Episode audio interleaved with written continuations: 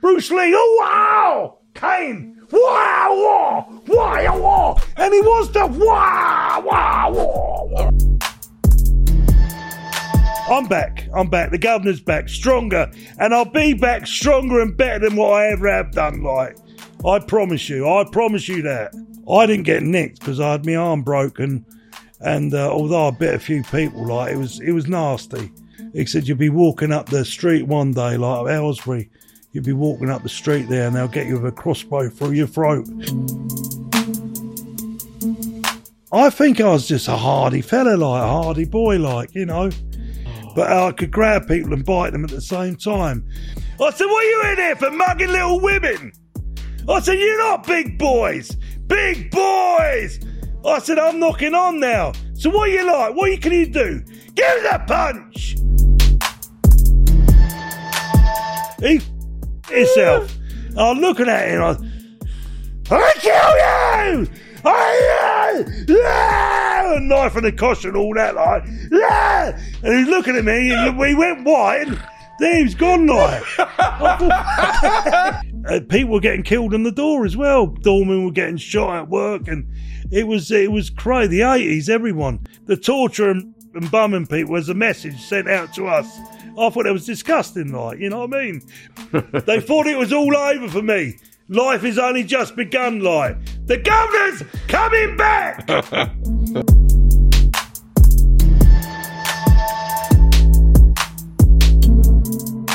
you don't need that. It's in your head here, happiness. Happiness is condition of mind, not a result of circumstances.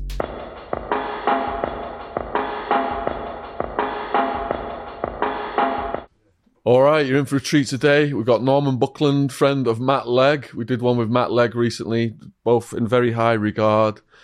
Norman, the governor, we've got so many just insane stories of what he's been through in his life and what he has achieved. And also at the end, you know, reflecting on how he helps wayward youths and steers them away from crime. So there's the redemption as well at the end there. So huge thank you for Norman for coming on.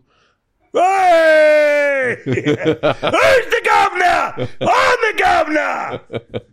All right, and I'm coming out of retirement. I'm back in training. 12 months I'll be back with my sparring down the governor's gym.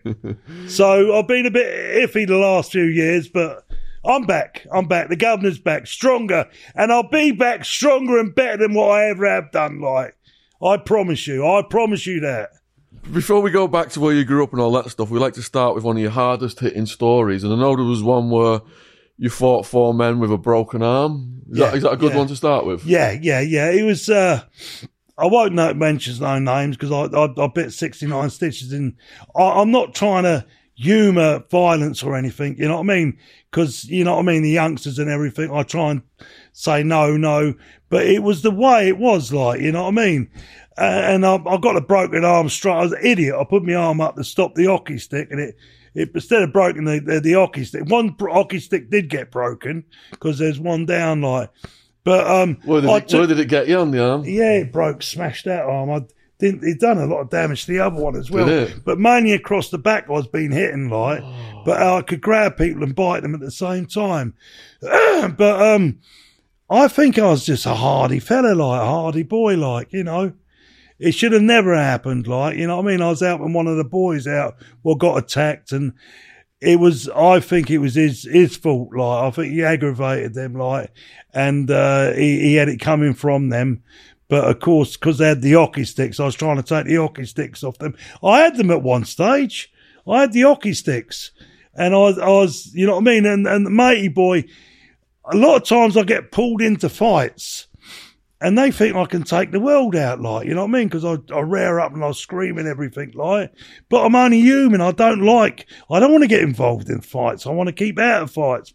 But, um, I give them the hockey sticks back and they, they fucking carried on, like, but it was, it was, it was the fella's fault. Paul, his name was. He, he should have kept away from it. It was his fight. And, and, uh, when they started throwing the hockey sticks around, I, I started protecting him and that, like, and it was firm handed. It, it's the way it went. Like I got my arm broken. Uh, um, thank God, like I could have got nicked seriously. I remember I had to go to court as well because Dean, Car- Dean Garrity, a mate of mine, scaffold, ex scaffolder, he got um he got nicked for the night. Like he was with his missus, like for he, he stuck up for me. Like I didn't get nicked because I had my arm broken, and uh, although I bit a few people, like it was it was nasty. But um, my heart goes out to them and their families. I'm sorry, and I'm sorry I brought it up. Like you know, um, I shouldn't have started. I blame myself for sticking my neck out with someone else. And uh, God bless them all. Like, I hope they can forgive me. Like, someone told me, like, months later, he said, Norman, they're not forgotten that. I said, why? I said, what? He said, you'll be walking up the street one day, like Aylesbury. You'll be walking up the street there and they'll get you with a crossbow through your throat. And that always, always fucking remember that, like, you know what I mean? That never, and when you bite someone, he puts 69 and he's like trying to bite his fingers and everything. I was, well, he went for my eyes and that. It turned really nice. I was an ugly fighter sometimes, but the point is you had to fight for your life. And, uh, uh, it's oh, let's get off this one. It's a horrible well, one, one, one thing to give you due, Norman. One thing about listening to your interviews is you've got a strong sense of justice, and a lot of the situations you get in is because you're protecting people or Yeah. they've kind of brought it on themselves. Where, where did you get that sense of justice from? I think it must have been my dad or or my grandmother. I got brought up by my grandmother over in Spain, and she'd lived through the First World War and the Second World War. And I was a mummy boy. Well, I was fucking. I loved my mum. I did. oh, I loved her, Siobhan, Siobhan O'Sullivan, Siobhan Buckland, and I loved her to pieces. But at six or seven, I got sent to live with my grandmother.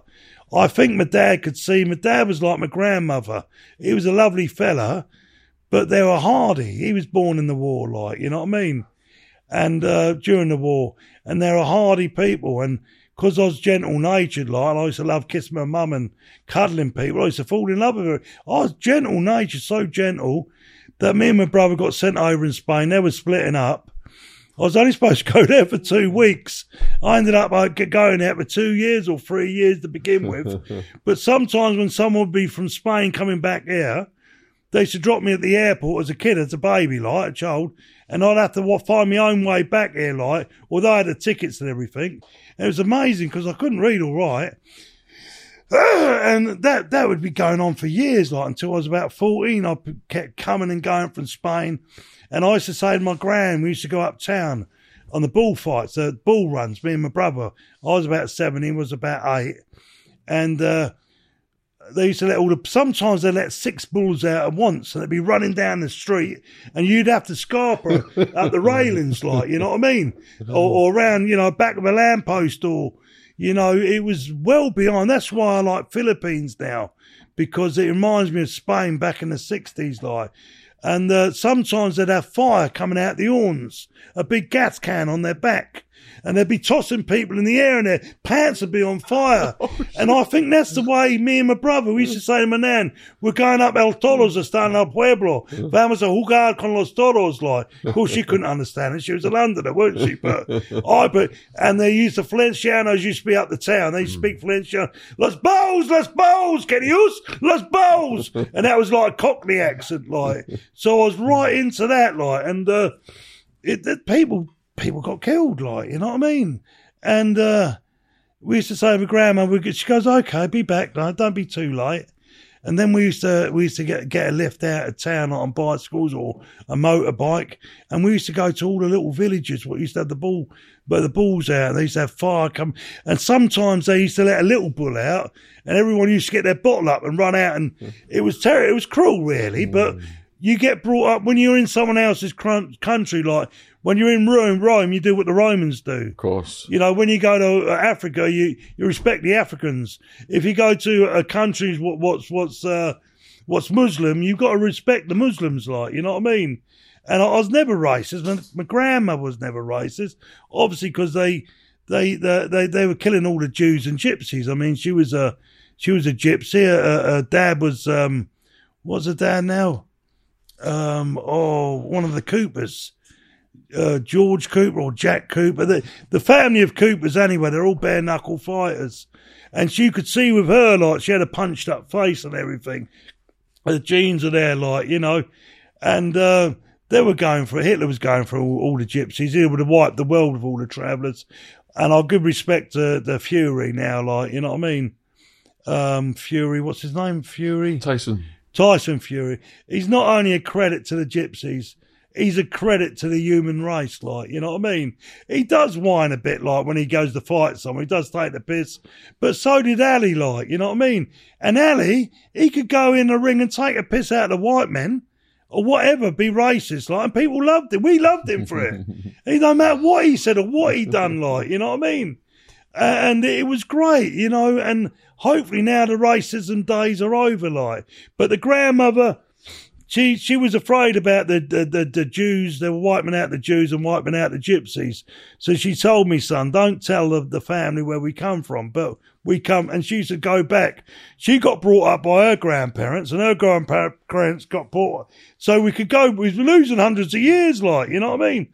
Even in the 17th century, I didn't realise that a majority of the slaves over in America were Irish, mm. white Irish. Like, I mean, it's it's terrible what they've done to the the the, the blacks, let alone the whites. Like, but we was all prosecuted, we was all persecuted. Like, and and and before, well, the Irish, the the, the blacks, the the Jews, the it don't matter. Anyone with a bit of money, everyone would turn on, or or that's life, isn't it? When did you start fighting? Then as a kid.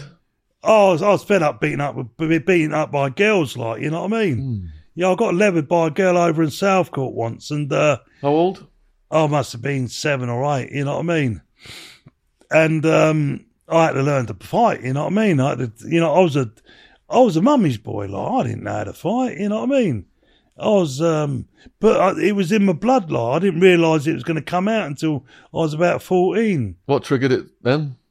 14, I think my testosterone was kicking in, like, you know what I mean? And were you this big uh, as well at, at 40, you know? No, I was, um, it was, it was a shame really, because I was such a lovely natured, like, I used to get, and I couldn't read all right. I, I could never read all right. I, I just can't work it out. My nan, she used to get a cereal packet, like, and it'd be grey inside of a cereal packet, and she used to put it down bits at a time, and with blue ink or black ink, she used to write the letters, the alphabet. And I, it's something to I found out years later, it's something I had called scotopic sensitivity, a coloured blindness. And somehow she, she would teach me the alphabet. Like, I still don't know it, but, uh, and, and she spent a long time. She was good to me. She spent me the manners, the way it used to be, like London and England, like the way it used to be, like, and you'd never stitch a mate up. You, there's something you wouldn't do, like stitched up. I've fallen out with a few people. Uh, when I was down, I was in hospital. I was very ill. I don't think I was coming. I shouldn't have come out of hospital, really. But um, a few people went Judas on me, traitors, like you know what I mean. And I was upset, but I forgive them. You know what I mean? I forgive them, like you know, it's the way it goes. So, as a kid, what did you fantasize about being when you grew up? Do you know? Um, people people used to go on about the Lenny McLean and Roy Shaw fight, and uh, I can remember watching that, and I thought, Jesus Christ, I'm getting a lot of, you know, I can't read all right. Like I was on the doors at an early age, Big Road Pavilion. The bloke who wrote my book said I can't put that in. He was on the doors at ten. I said, well, make a few phone calls. You find out I was. He said I was, but I can't put that. I said, and I was talking to the bloke I work over Windsor now on the door. I've got my license. Can you see that? They give me it back on my 60th birthday. they thought it was all over for me. Life is only just begun, like. The governor's coming back! and, um, yeah, they give me my license on my 60th birthday. So I'm back on the doors. I'm over the moon with that. I'm just back training. I was ill for a few years, but I'm back training. It's just my solar plex now, what is burst, but I can train around that and um, I'm over Oxford doing a, doing, doing looking after the markets over there. And um, how'd you burst it? I think it's the body shots I used to take. Mm. I mean, the pro boxers, especially Matt Legg, I used to wind him up, and and, and the YPs. And mm. I said on the YP wing, I said, "So you big boys, are you? So you can have a fucking row." I said, "What are you in here for, mugging little women?" I said, "You're not big boys, big boys." I said, I'm knocking on now. So what you like? What can you do? Give us a punch. I said, throw a punch in the belly like that. Bang, bang. And people like, even professional when he was turned pro and he was fighting people like AJ and, and uh, uh, James Toney.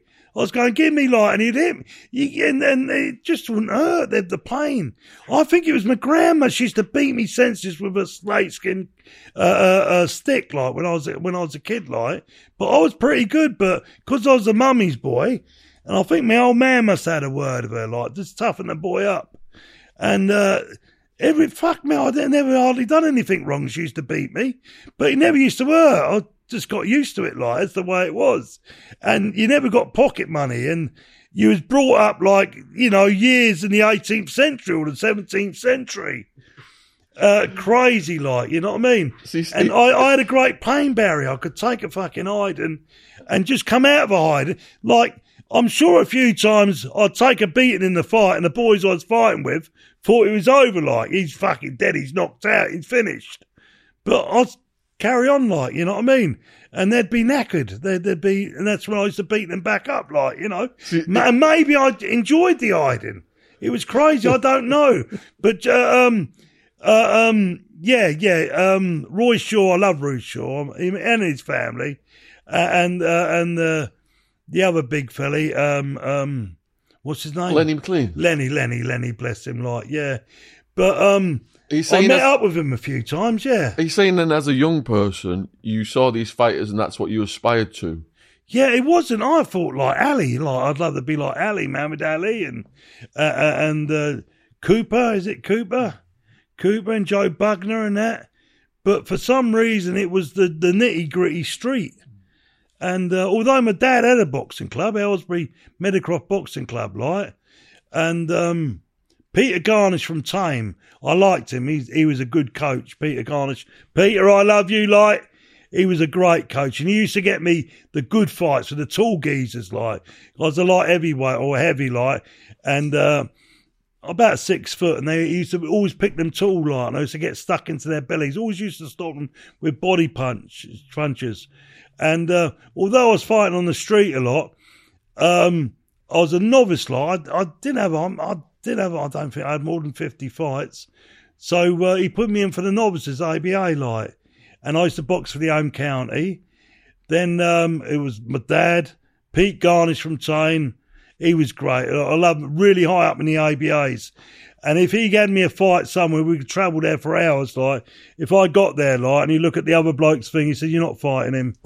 he's he's he's he's he's like he's, he's somewhere in the ABA or he's someone too special like and he, he said no that's it and you wouldn't argue if you just done what he told he could he you know and he said no he was on the way home he said I'm not having that like you know what I mean he said right I'm going for the ABA and I'm gonna tell him like what they're up to. Like it was strict. The you know my dad's club, Pete Garnish, even over in Bletchley Wolds, A.B. Goldsmith. I used to box for A.B. Goldsmith.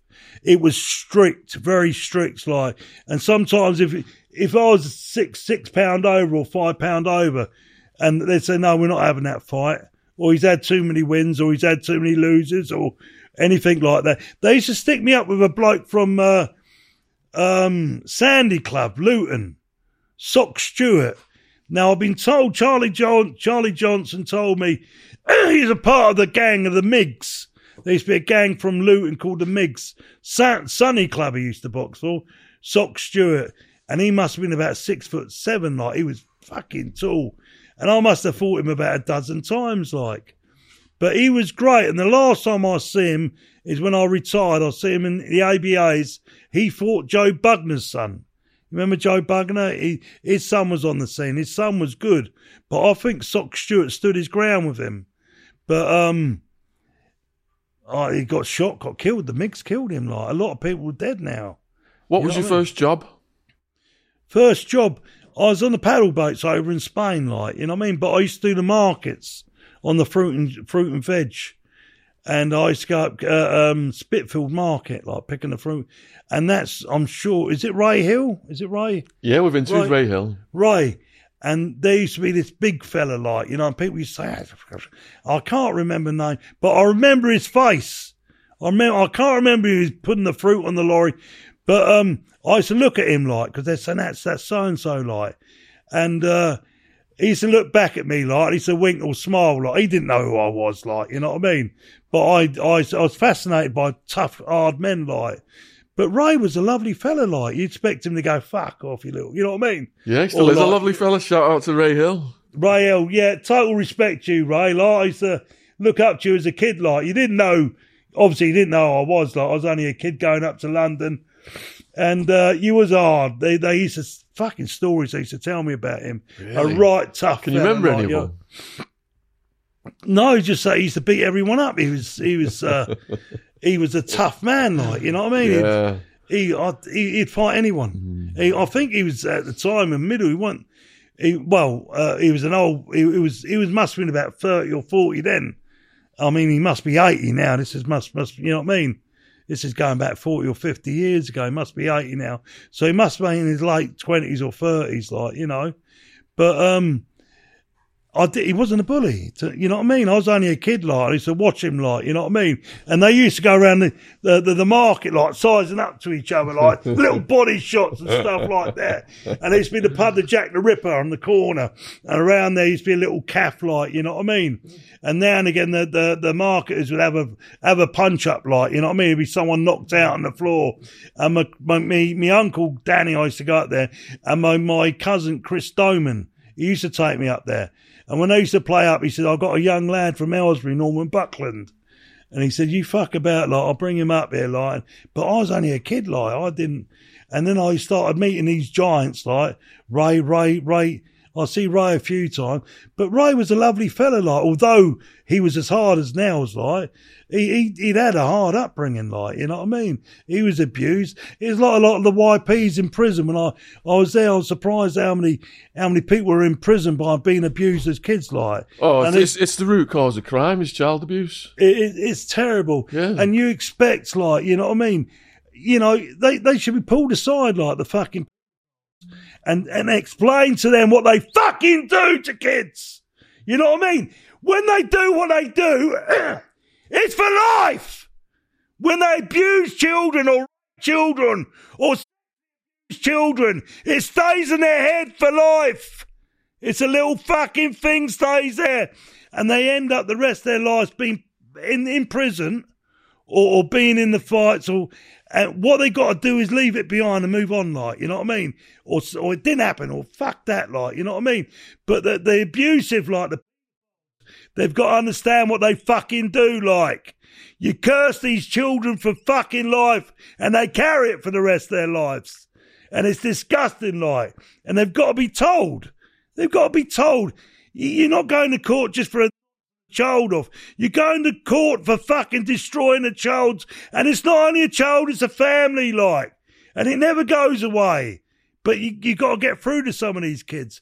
And a lot of them are dead now, like. You We've got to get through to the government because the government, these pedoph- these people get caught and they get slaps on the wrists.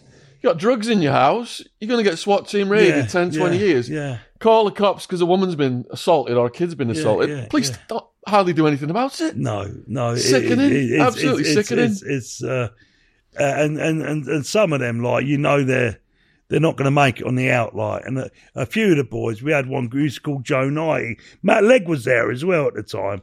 And the screws called me. And they said, look, Norman, I said, we'll put you on the wings. uh, Just keep your eye on them. Like, and there's a few Londoners on the other, a few old, old gangsters. Larnold one was called, like, his boy was a good boxer as well. And, uh, he said, go on then, sort the kids out. They're taxing everyone, like. I said, who's taxing who? Like, sometimes you'd have a firm, from uh, Luton. They'd come in like, and sometimes you, but, but all all over the place, like you know what I mean. And I thought Corby, they'd come in with a Corby accent. I thought that was Scotland, like. Gillespie was a, a big bloke from Corby, like, and uh, he, he used to wear glasses. But he ended up he's paralysed now. They put him, they give him such a beating. He's he's he, he's mentally uh, mentally destroyed, like you know.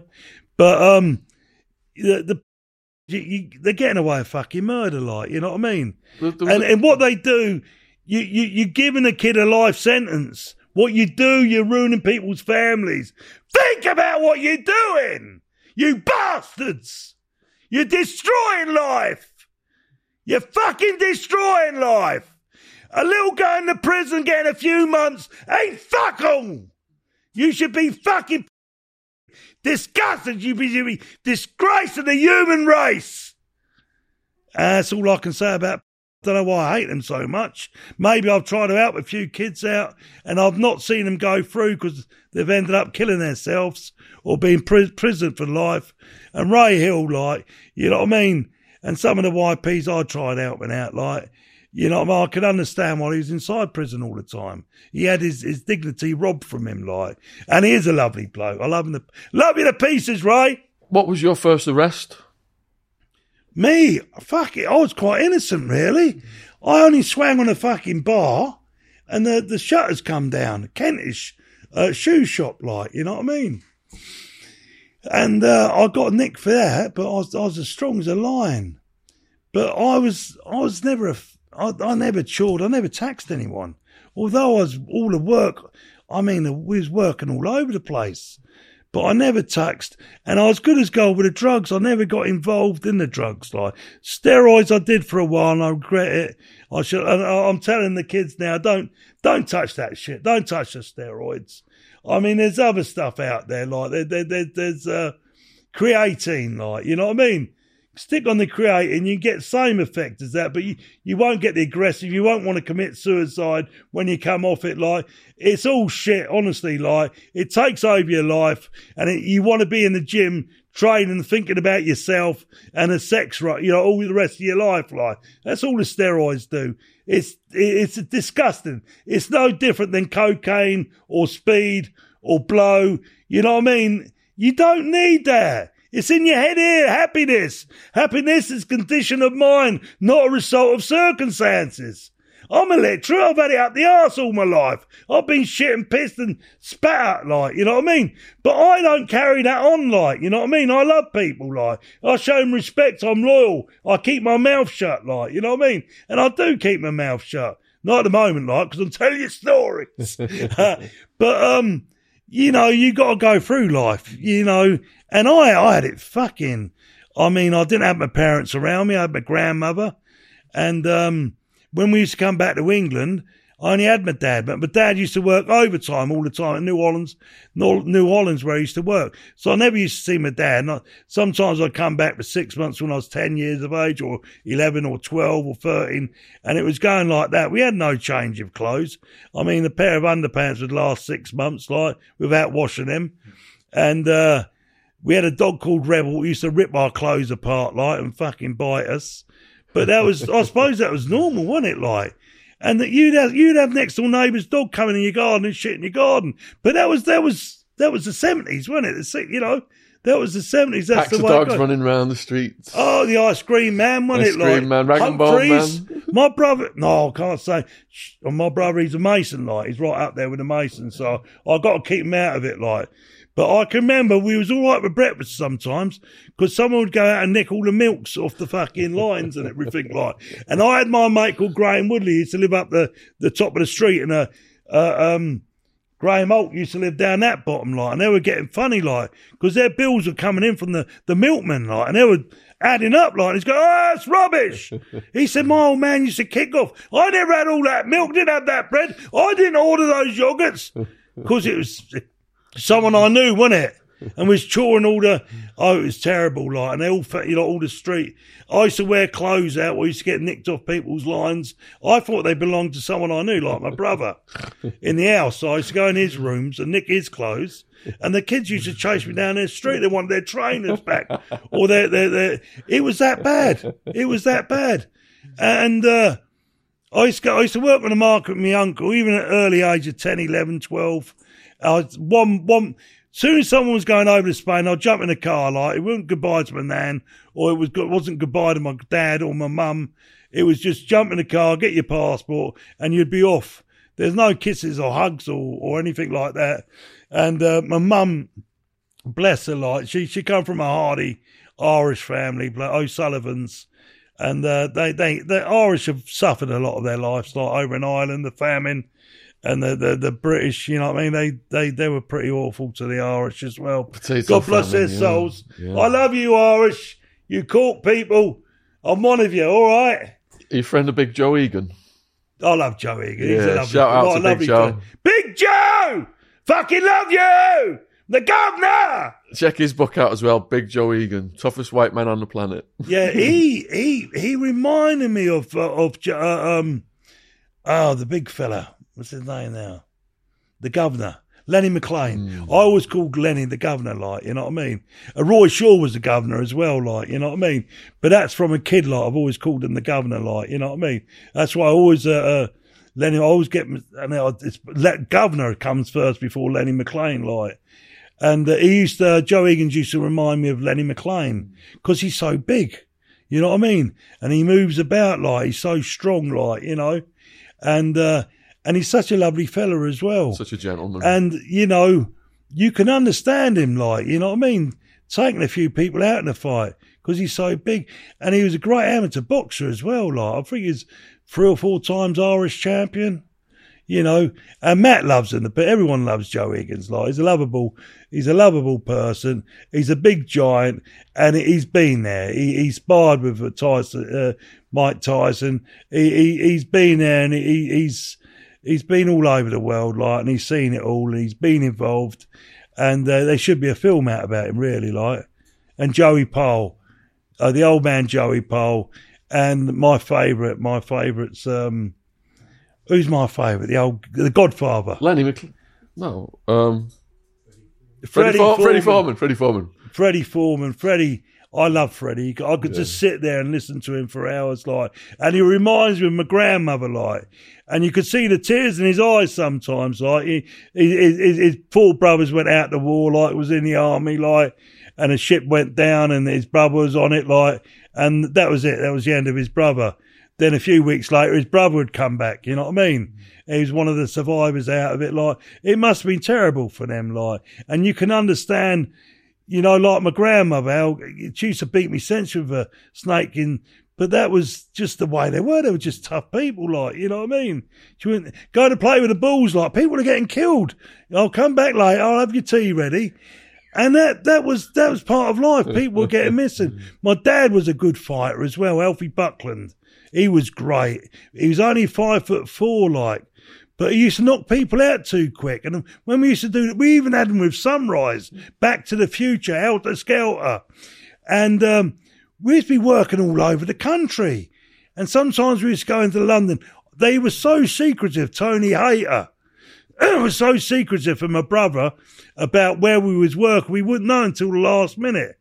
So we're up somewhere all over London, all everywhere in London, like you know what I mean. And uh, they said, right, we're on someone's land. Uh, you know, we're on.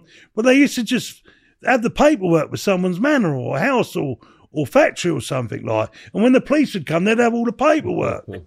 and uh,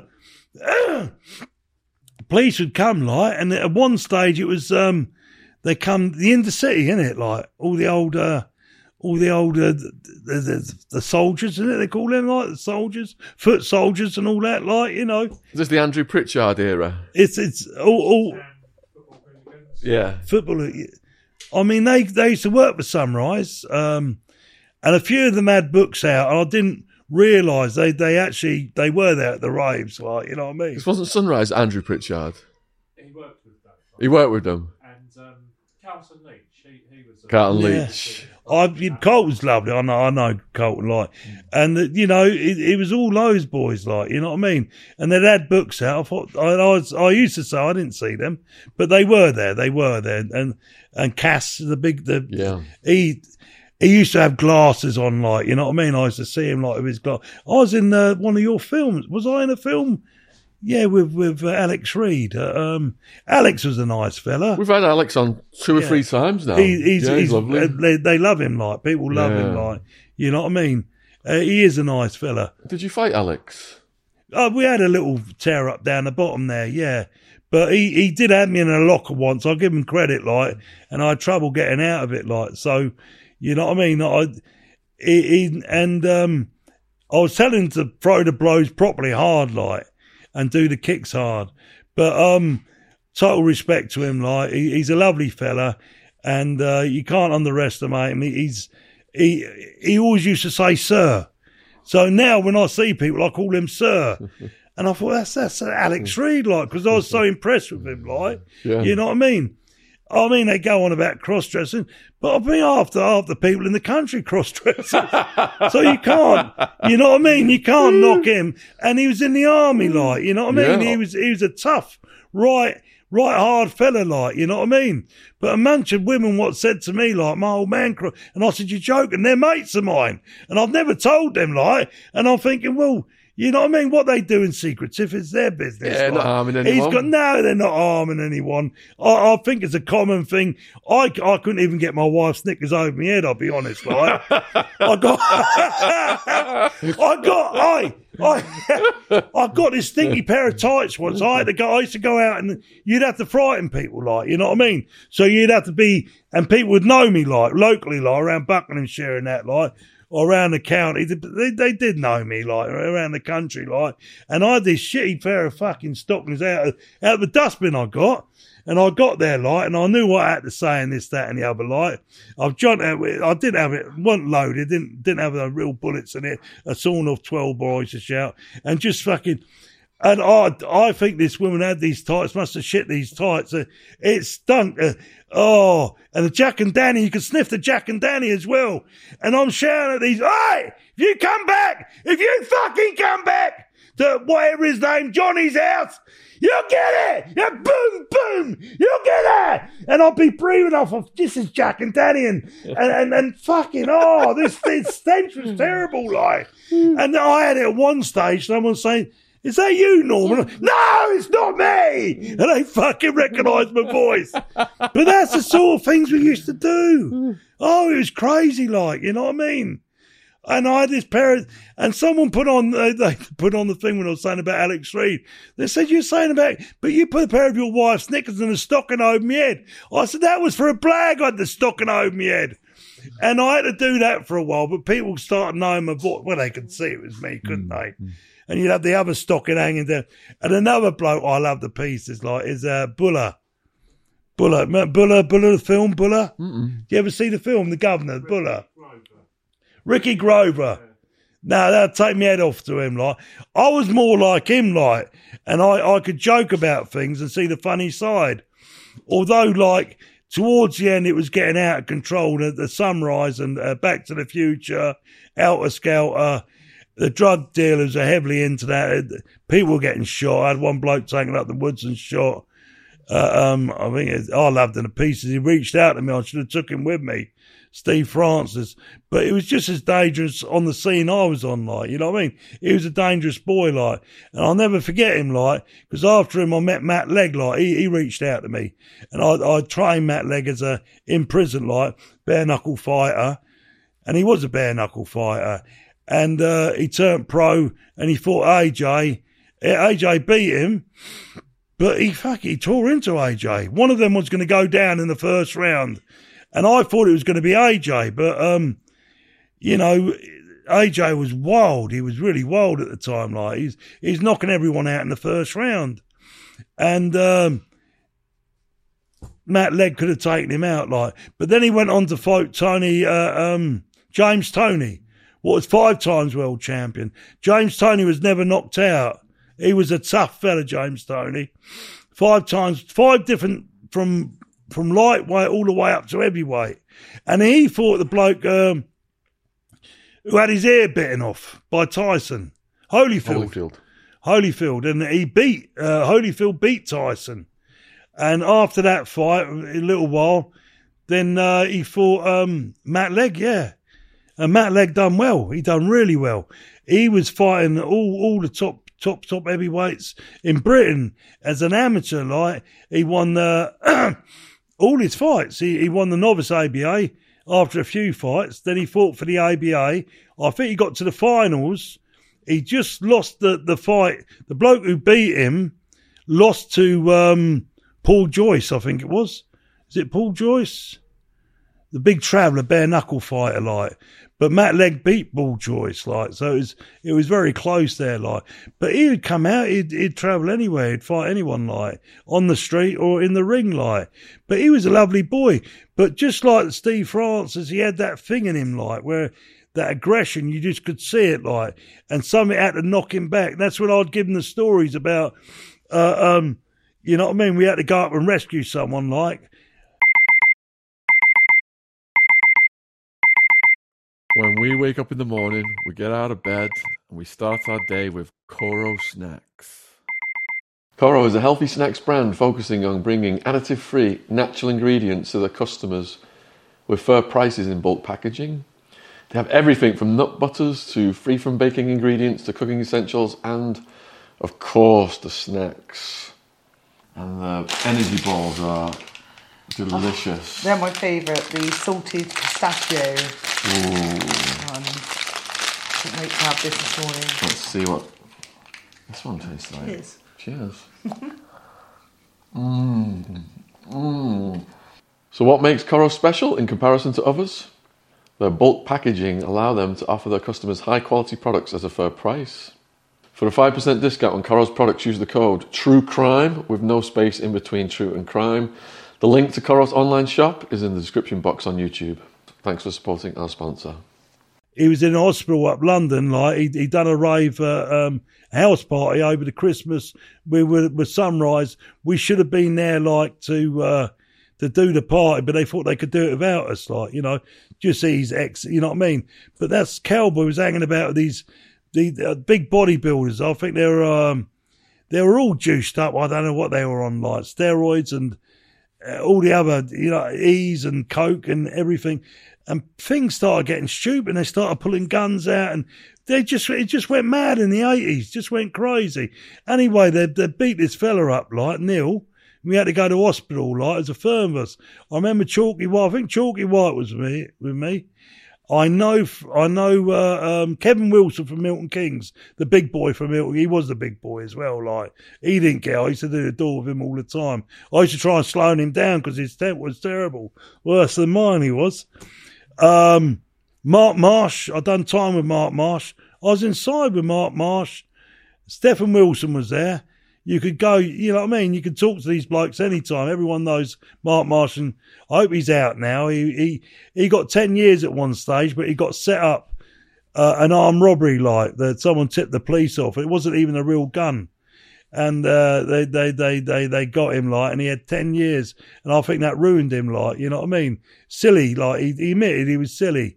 So when he come out, he come to work for Sunrise and my brother and me like and um, it was eyes for him. Mark Marsh, uh, Stephen Wilson, Kevin Wilson, uh, uh, Stephen Wilson, Kevin Wilson, and a fella called Chalky White. I didn't agree. He used to pull a blade out a lot, but he did used to frighten the fuck out of people, and he did used to use it as well. But things are wild. That's what I mean. It's it was crazy. Like we had to go up to London and see Neil. He's in hospital. He was beaten up, tortured. He, he was in a right mess. Like and his eyes, like, he'd fucking mad. They'd only raped him as well, like, uh, they'd raped him. Yeah, yeah, fucking. This how disgusting it was getting in the 80s. Because I, I used to talk to uh, Freddie Foreman. He used to tell me about the days of the Krays and that. I love Freddie Foreman. He's a lovely fella. And uh, I said, I said, Freddie, it's changed. He says, I know it's changed. And I could never tell him the story. These stories I've never told before, like, but this is what used to go on. This is what I used to tell the YPs, like, yeah, it's changed. In, in the late 80s, it did change. There are people, people committing suicide, getting shot, fucking thrown off bridges, and it, it was, uh, it was just out of hand, like, and I regret, I was amongst, I was amongst the boys, like, maybe I was a leader in a way. I was always the front of the door, like, um, thank God I didn't kill anyone. It was going that way. Thank God I got put away, and uh, I got five. Well, it was ten years. There was it, five and five combined, so I ended up doing five out of ten, and uh, probably three out of five. So it wasn't that bad, but um, I learnt anger and management, and the beast, the anger, what was in me, I learnt to leave, leave behind in prison. And this is what I try to get over to the YPs, like you know what I mean. It's not getting out and being a glamorous gangster, like not not in the eighties. It, it all changed, like you know, if you was sexually abused as a child, you was going to get sexually abused as an adult because some of these people didn't care. They didn't, and, and raping like fucking doormen and stuff like that. I mean, that was the message we got put over. This is what they wanted us to see. This is what was going to happen to us. You know what I mean? Oh no, not me, mate. You know what I mean?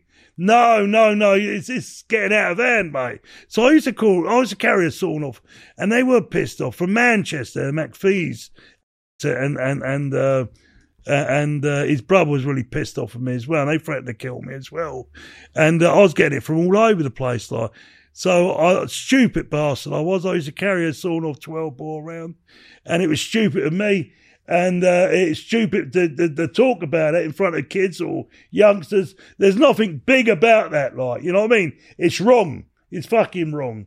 But I was in with the wrong lot, and that's the way it went. I ended up doing prison, but I didn't turn out a nasty person. I'd help them, like, you know what I mean, in prison. Even now, like, you know what I mean? People come to me and I try and talk to them, like, you know what I mean? Happiness is a condition of mind, not a result of certain circumstances. And, uh, I used to suffer with depression, but I don't suffer it now. I've got a lovely wife from Philippines, like, and since I've been with her, like, I've, I've learnt happiness. And that depression, once that goes, you wouldn't think after I'm 60 now, you wouldn't think after all those years as an older person I could be happy. But now I've got no stress there. It's beautiful. Life is beautiful. That's great. And the stories, and where I, all I can do is tell the stories now.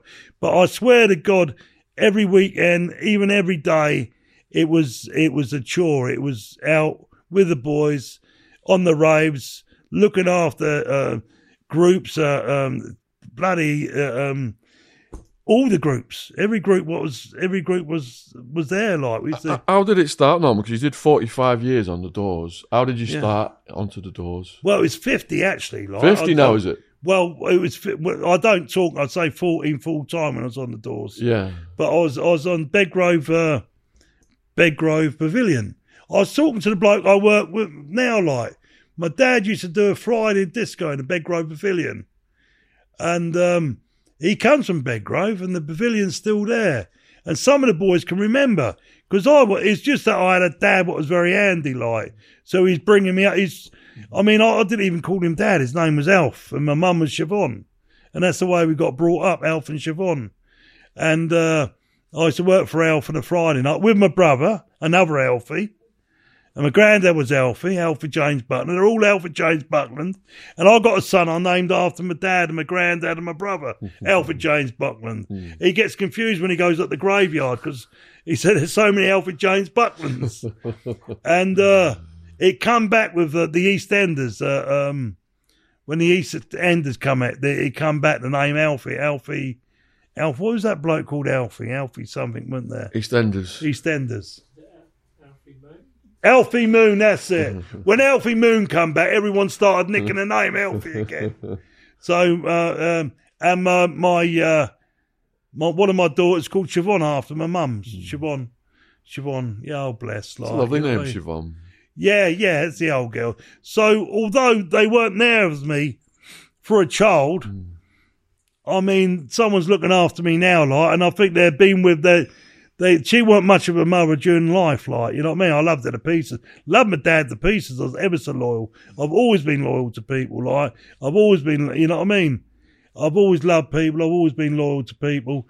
And, um, since she's been dead, she's been more of a mum, like, you know, you know what I mean? She's, she's always about, like, you know what I mean? Nanette now, like, she's go, she calls me her big baby. I said, why do you call me a big baby? She said, oh, you are my big baby. I said, that's what my mum used to call, you know what I mean? Oh. So it's sort of come around, you know, because your parents are dying or they're dead or they're on their deathbed, doesn't mean they've left you, like, you know what I mean? You know, we don't know what goes on the other side. We're forbidden. But, you know, i- if the spirits can get through to us and give us a few tips, they will. And with me, I've been lucky they have, like, you know. What was the first door you worked on? Yeah, that was Bedgrove Pavilion. like, Okay. yeah. But Bucks that Bucks Nelgo, when I was 14, that was full time. I was there. And I used to do the under 18s disco with I was under 18s up uh, Aylesbury. That was Civic Centre. then it was um we oh Civic Centre was alive in its day, Aylesbury. We used to have uh, Madness there, Bad Manners, The Damned, um Susie. Susie and the quad. We used to have everyone at the Civic Centre, and Dave Williams used to get me on the door there because I used to box down the club light. He used to get me on the door, and he's going, look, you know, they had Bow Wow Wow there one night, and he's going, don't let the big boys up because they come up and smash the changing rooms up. Mm. And I remember the girl off Bow Wow Wow, she must have been only about 15. She was beautiful, like, you know, and these big heavies come up, like. I said, lads, you can't come up here, like. I said, what do you keep smashing up the room for, like, you know? And then I was brought into it from a kid, like, and, uh, oh, we had, everyone was there. Uh, um, the Piranhas, Bow Wow Well, uh, the Stones, all the groups all over the world were at the city. Unbelievable, Aylesbury is like. You go, you go up Kingsbury Square, and they'd, they'd have the, um, what would they have? The, the, the Red Lion was all the mods in that pub. And then you had the, the punk rock pub, the green, oh, the lobster pot, was it? No. No. There was um, the bikers pub. They had a bikers pub there as well. They they had uh, um, Britannia was uh, Rockabilly's and Teddy Boys. The Nags Heads was Skinheads.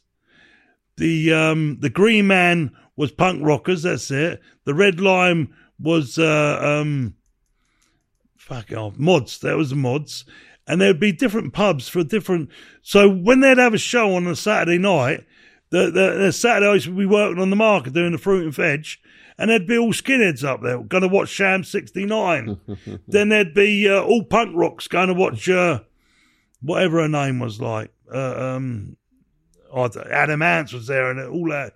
Everyone was there. Like then another night there'd be like another day there'd be thousands of skinheads or punk rockers or Teddy boys or rockabilly boys. I like the rockabilly; they was good, didn't they? The stray cats and everything they had out. They, they Aylesbury was the place, like you know. Did you like Ian Dury? Oh, he was great. Yeah, he was there enduring the blockheads. Like he was fantastic. Bless him. He had some good songs out. Yeah, The first single I ever bought was Holidays in the Sun, Sex Pistols. Sex Pistols. Yeah. Mine was the Monster Mash. The Mash, the Monster The Mash. Monster Mash, remember that? That's the first, and I took it home and I couldn't find it again. and my dad said I had some friends home, some girlfriends. Like he said, I they picked it up and took it home with Pilfered them. it. And that's that's the way I learned. Like you know what I mean? if you don't look after something properly, like it's, it's going to get given away. You know. Um, but I was mad about Slade. I took I took Nanette to see Slade the other the other Christmas. I love Slade. I don't know why, but um, that kept me going through. That's uh, it's kept me going through the seventies. Like you know, Slade was fantastic. What was life like for you in your 20s? I used to suffer with depression, but I was getting handy then. Like, I was getting really handy. Twenty five. Jesus Christ, I'd fight anyone. Like it, it, it really didn't. But I can say that now. I mean, I'm 60 now, but I can honestly say when I was 25, I would have fought anyone in the country, anyone in the world. I could have took gone blow to blows of body punches with anyone. Like you know what I mean, and not even bothered about it. Like you know, but that was then. Like you know what I mean. That's not now, and uh, I could have taken it better places. Like um, that's when I should have been with. Uh, the crowd from London, Joey Pyle's lot. You know what I mean? Because I, well, they, they would have to get for people like um, uh, um, um, the big fella. What's his name now? Sugar Bean. Sugar Bean was it Sugar, Sugar Bean, the big boxer, four rounder, the king of the four rounders. There was Sugar Kimbo Slice. Kimbo. That's I would I love Kimbo Slice. Even when I, I was I was up there fighting up London for uh, Joey Pyle, I was I was in my late forties then, like, and I had, I had trouble with my chest then, and I kept going to the doctors, like, and they sent me down the hospital, and they said you've been shot. I said no. They said but there's lead in your chest, like, and I'd been shot, and I still got the lead in my chest now. I should have had it out, but um, my granddad died when he was fifty four uh, heart attack. It was uh, all the things blocked, the arteries blocked, and everything. So when I was fighting with Joey Pyle, I was more of a street fighter. I I loved the entertaining. Prize fighting to me was fighting, prize fighting. You didn't have to go in there like a boxer. And they did have professional, ex-professional boxers, top ex-professional boxers there. And some of the boys were journeymen. And a journeyman was a good boy. It, it didn't matter if he won or lost. You know what I mean? And some journeymen, they'd knock some good pros out as well. Like they'd knock some good prize fighters out. So, uh, but I said to can I have some, you know what I mean? Like, uh, uh Kimbo Slice and, and, uh, and, uh, he's going, no, you, you get what you're given, like, and that's it, like. And, uh, one was Dave, I suppose, my, bless him, my mate Dave Courtney. But, um, I said, yeah, yeah. They, they said, would I take a dive? And I, I couldn't take a dive. And I think they knew it as well. But I, I, I would have tried for Dave because I love Dave. Like, you know How, what I mean? how did you meet Dave? I've known him for years. Like he, he's always, do you know? But what they got into, like the drugs and what well, I shouldn't say, but what they got into, they never took me. Like even young Joey Pyle never got me involved in in the dirty stuff. Like you know what I mean? And I respect them for that. I ain't got a bad word to say about them. I mean, when the old man Joey Pyle died. The, the the London world collapsed. Like it was over. Like it was all over, and it was coming away at the scenes. And uh, I had to get away. I had to get away from it. Like I think I went up north for work up north, or I joined up with um, Spartan. Is it Spartan? And I'll give a belt out to a, a, a what was a. I remember him, a young lad who used to get up London books, blue eyes, tough as nails, was 13 and a half stone he was, and he would fight anyone, anyway, anyone. And um, he, he he was brilliant. Gary Furby, that was it. Gary Furby. like. Furby, yeah, we've had him on as well. Gary Furby. What a lovely fella, you know. Shout out to Gary Furby. Gary Furby! My man. What about Paul Sykes, speaking of Northerners? Paul, he was down there. He, he had a night down there at um, Caesar's Palace. he was down there. But I didn't like, I, I always had a seat with the VIPs. But I never thought I was special enough. They, I mean, Freddie Foreman would be up there, like, you know what I mean? Lambrianous, Dave Courtney and that. And I didn't feel like I deserved to sit with them, like, because they, they were top celebrities, like, you know what I mean? The books made about them. Although I was a fighter, I never put myself in their class. So a lot of the times I was just sit down in the crowd amongst everyone else. Now and again, they used to pull me out of the crowd. Like you could tell, I always had a suit on and a, and a bit of Tom. Like you know, I was a character. But um, I never thought there'd be a book out or anything about. You know what I mean? And I was already the governor on the street. They knew I was the governor on the street. They all fucking knew I was the governor. I'm the governor. I'm the governor. I'm the fucking governor. And I've always been the governor on the street. But along come my old mate, um, oh dear, what's his name? Roy Shaw. Roy Shaw. And he's, he said, I'll give you my belt out, mate. He said, I'll give you a belt out if you, if you, if you fight. They wanted to dust up on a few things. I think there was a few governors about and they, they, they, they wanted it back in London. And I always say like, uh, uh, the, his belt is the London belt, but it was going to, to Wales, it's going up Scotland, it was going up north, it was going all over the place. It was a London belt and it belonged to London. And I've still got the belt now, Roy Shaw give me, like, you know, and no one else, Joey Pyle that didn't give me that. Roy Shaw give me that. Okay. Let's get this straight now, boys. Okay. And I'm pissed off with some of you haters what send messages along like, you got anything to say? You say to my fucking face. You can come round my house. You can knock at my door. You can come round my ring. I won't be boxing till the summer now because I still need another operation, like. I might be 60, like. But, you know, I feel sorry for some of you haters, like, you know what I mean? Because I've, I've tried to listen to you, like, and one or two of them, like, are a bit suicidal, like, you know. But when you, when you talk with them, like, they've, they've got crimes against them. One I was talking to he had crimes against him and it was a sexual crime.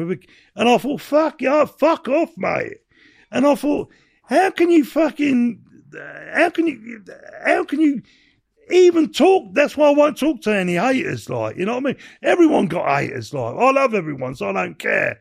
But if you try to reason with them, like, and some, some of them are stinky, filthy, dirty, dirty. And it's a shame, you know what I mean? It's a shame. So, you know, if anyone's got anything to say, if they want to go down the ring with me, you're welcome, like, you know what I mean? Matt will be come down in the summer, like. My, my son, uh, Brandon Buster Buckland, he's he's a good boxer. He's, he's he keeps coming down here in the mornings and training down the ring like on the punch bag and that. I can hear him like you know, but I can't. I can't. I've still got another operation. I'll be out of action for about twelve months, but uh, I'll be back. The governor will be back better and stronger than ever. I'm the governor. Remember this.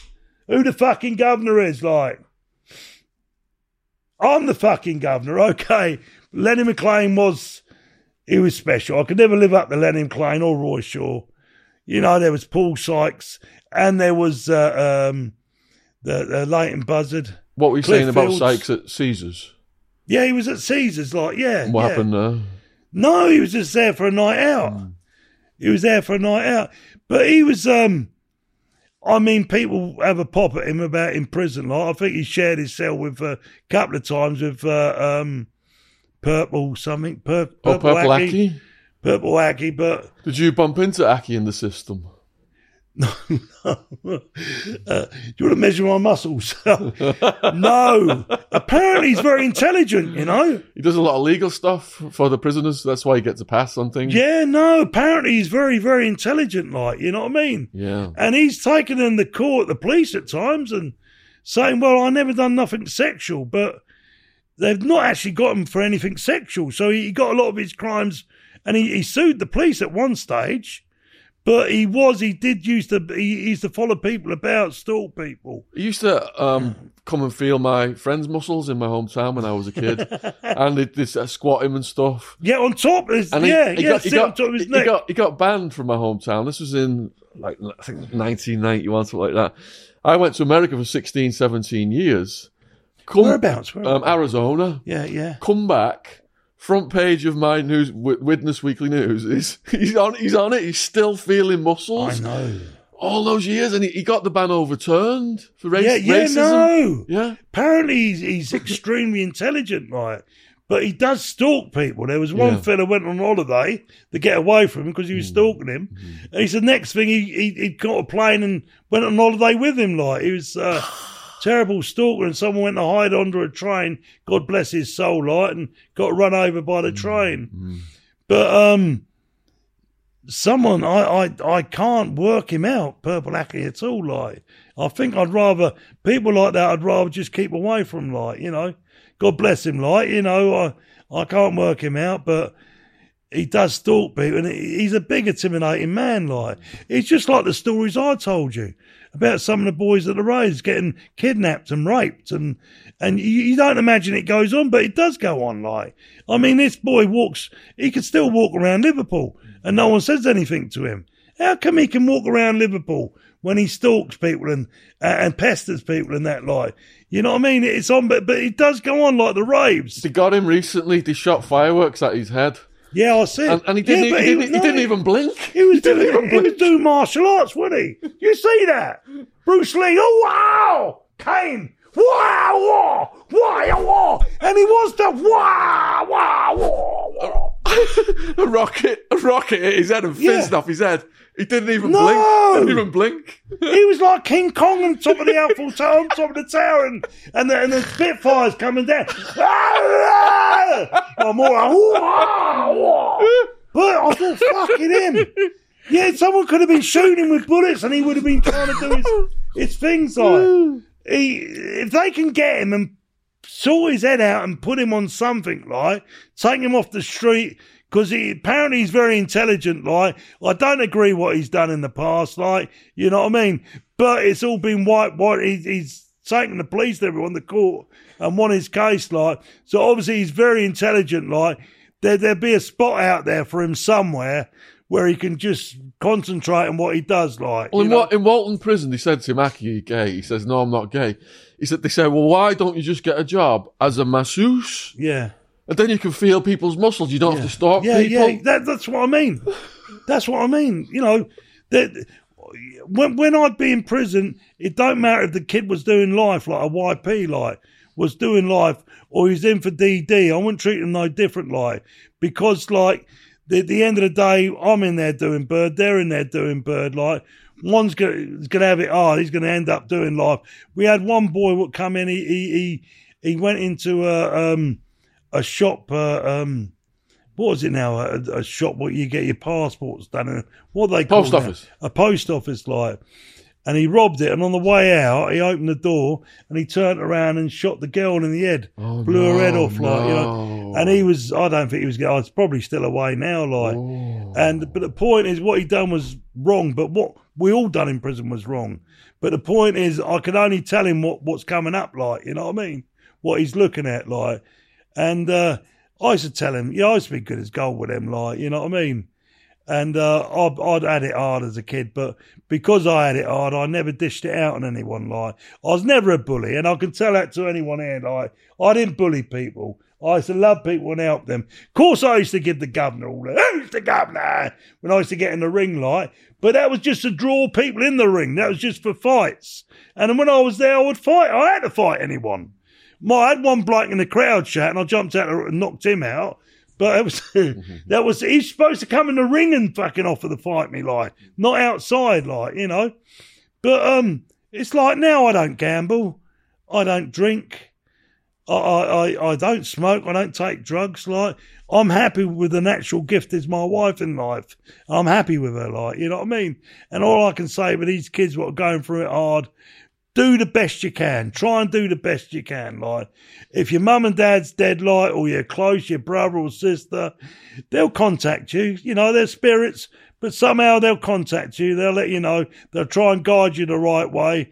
You know, just fill out there, like, don't give up on nothing, like, you know what I mean?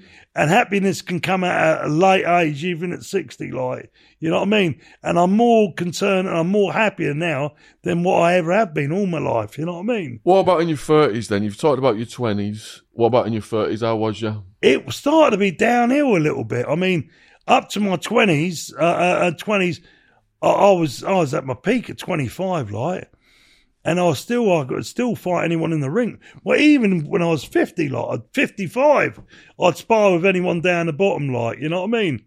But when I was getting older, like, instead of going out and, and making a big thing about it, I used to tell them to come down the uh, down the ring down the bottom there, like great big twenty three foot ring, like. I mean, a lot of the lot of gypsies come down. They were tough boys, like um, Paddy Duran. He brought his boys down once. One was about fifteen, and he'd been to my fight fight at Caesar's Palace. And I thought, I think I fought AJ. But I spoke to AJ before I fought him, like, and he said, "You won't jump all over my head." I said, "No." I said, "Well, what?" I said, "Listen, mate. If you come in here for an easy night and you think you're taking a dive, yeah, I will jump all over your fucking head, like." And I said to his dad, now, I said, "Look, sir, I'll shake your hand and your brother." I said, "If your son beats me, I said, I will shake his hand and you're the governor. Simple as that. I said, when you fight me, you're fighting for a belt. You're fighting to become a governor. And if you ain't got the bottle, like, if you, if you think you're just a journeyman come in to fight me and you're going to take a dive, you can fuck off, like, you know what I mean? And I will jump on your fuck. And of course, fucking he wouldn't go down, would he? AJ wouldn't go down. I floored him, put him in the corner. And I, he'd had about 30 fights already, like. These boys had had a few fights. And um, the fights before that, he was British champion. He fought the British champion. He was good. He won all the fights before he fought me. Uh, and I, he was a great fighter, but he was a little bit nervous. And I said, AJ, look, if you're going to fuck me about, it, you can fuck off, like. I said, because uh, you, you're going to have to knock me out. I want you to knock me out. And I shook his hand, his brother and his dad was there, like. And I said, who's telling you to take a dive, like? I said, tell him to fuck off, like. And I went to see Joey, I went to see you, and Ricky English. Look, right, I'm on camera now. Now you can bring them to me and I'll fucking tell you in front of them. You've had a book out, no disrespect, I love you, like. All what's happened in the past, I've always kept my mouth shut. And things what's happened, I'll take to my grave, like. And I've seen it all, like, and you've kept me out of a lot of shit. You know what I mean? And there, there was one fella, he, he got out of fucking hand, like. He, he, um, he started fucking Roy Shaw. Tina was there, bless her light. I spoke to Tina, I went out with Roy, uh, uh, and, uh, Joey was there, and we had a little party. The, the, ba- the, the bloke who done the, the train robber was, his son was there. Who's the bloke who, who went abroad? He's dead now. Biggs. Biggs, his son was there. The party's for his son to get money for his dad. And I, I can remember Joey calling me up. And um, The other bloke from up north was there. Was it Bristol? Who's the bloke, the bald-headed bloke? He only looks. He, he, he looks a bit like you. No, he's good looking, mind you. You might be better looking. My old mate, I think I'm terrible for the names. Bristol. Yeah, he fell out with some fella. No, not Bristol. Um, Newcastle. Newcastle. He's got a bald head like you. Steve Wraith. Steve Wraith was there. You can Yeah. Steve, you can tell him this as well, like, you know. And um, Steve had been roughed. He'd been roughed up by this gang.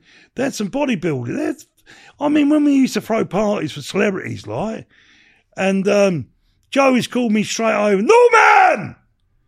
And like, fucking, I was there. I had another bloke with me, Gary, I think his name. Well, he was an old mate. And I fell out with him. It's a shame, really, because Gary, I'm sorry I fell out with you, my old mate. I loved you, like, you know what I mean? And when I fell out with my, my, my second missus, like, he was friends of her, like, he didn't do nothing wrong. He was just loyal, keeping everything in a piece, like. And uh, Gary, Gary, I'm sorry, mate. Contact me. I'd love to see you again. Um, I'm sorry, people I have fallen out with in the past. There's not many, but um, yeah. Gary Rafe called. Uh, no, Gary Rafe was there as well. He'd been roughed up. Joey called me like, and I'd Gary with me. He was a big fella as well, like, and a few of the old boys like, Norman, Norman, Governor. Oh, come when they called me Governor, I got up like, yeah. Uh, I used to like being called Governor. Like everyone would look around, like you know. And these fucking bodybuilders there, and Steve was being roughed. Joe was there, like. Uh, Joey had he called it his brother, the taller fella. He he was there. Like a few little firm was there, like. And I looked at these fucking big body bit, and they were big fuckers, like you know what I mean. I looked down at Joe, and he had a kitchen knife, like a table knife, in his hand, like. And I thought, fucking hell, Joey, like. So I didn't scream and shout. What I mean when- I front people, like, is that you get in their face, like, you look at them, you barge them or tread on their toes, like, or give them that snigger, that nasty little thing, like, you know what I mean? That you don't give a fuck. I've been doing the doors all my life, like, so I know what to do, like, you know, and Joey knew it as well, like, you know, and, uh, they backed off, uh, and Steve Wraith, bless his soul, like, you know what I mean? What did you say to them? I didn't say nothing. I, I, uh, look, I, Just a look. I remember fucking Roy Shaw and Lenny McLean, the look they gave me once. Lenny McLean, a Prince concert, like, you know what I mean? And, uh, um, we had trouble with security there. And obviously the security brought, brought Lenny in. Cause, uh, and it, it wasn't just me, it was everyone, like, he just wanted to keep the peace there. And he didn't have to say anything. And it was a stare he gave, like, you know what I mean? As if he wanted to kill everyone, like, you know what I mean? And Roy Shaw, when we buried, um, Joey Pyle, the old man Joey Pyle, like, he, um, he, he was there as well. Like, uh, um, when we buried the old man Joey Pyle, Roy Shaw was there, and he looked at me like a volcano, like he wanted to kill everyone, torture everyone first, then kill them. Like, and I'd get in there and I'd I'd just looking at them in the eyes, like, you know what I mean? He won't take them off, and no matter where they move, if their head moves that way, it moves that way with them, or it moves that way with them, like, you know what I mean? And they're with their mates, like, you just look, look, and and you think, well, it's going to kick off. You you know, it's, it's someone's going to get hurt, like, you know what I mean? It's not going to be me. And you're waiting for you. I've learnt now on the doors, like, I won't hurt anyone on the doors unless they, they, they. Last night I got kicked up the arse, and the doorman stopped someone just because I'm used to the old. I go from. I keep skipping things all the time. Like I was with. um uh, um, I, I've got to get back to this because I can't leave this. Sorry, Joey Pyle, young Joey Pyle, and Ricky English. I can't let this go. Like, you know what I mean? I said to you boys, like, no easy fucking fights. I want to fight top boys, and I can remember you with JJ. I was rearing up on you, like I said, this is a setup. You you want him to take a dive, or you're paying for him to take a fucking dive. The poor geezer, like, you know what I mean?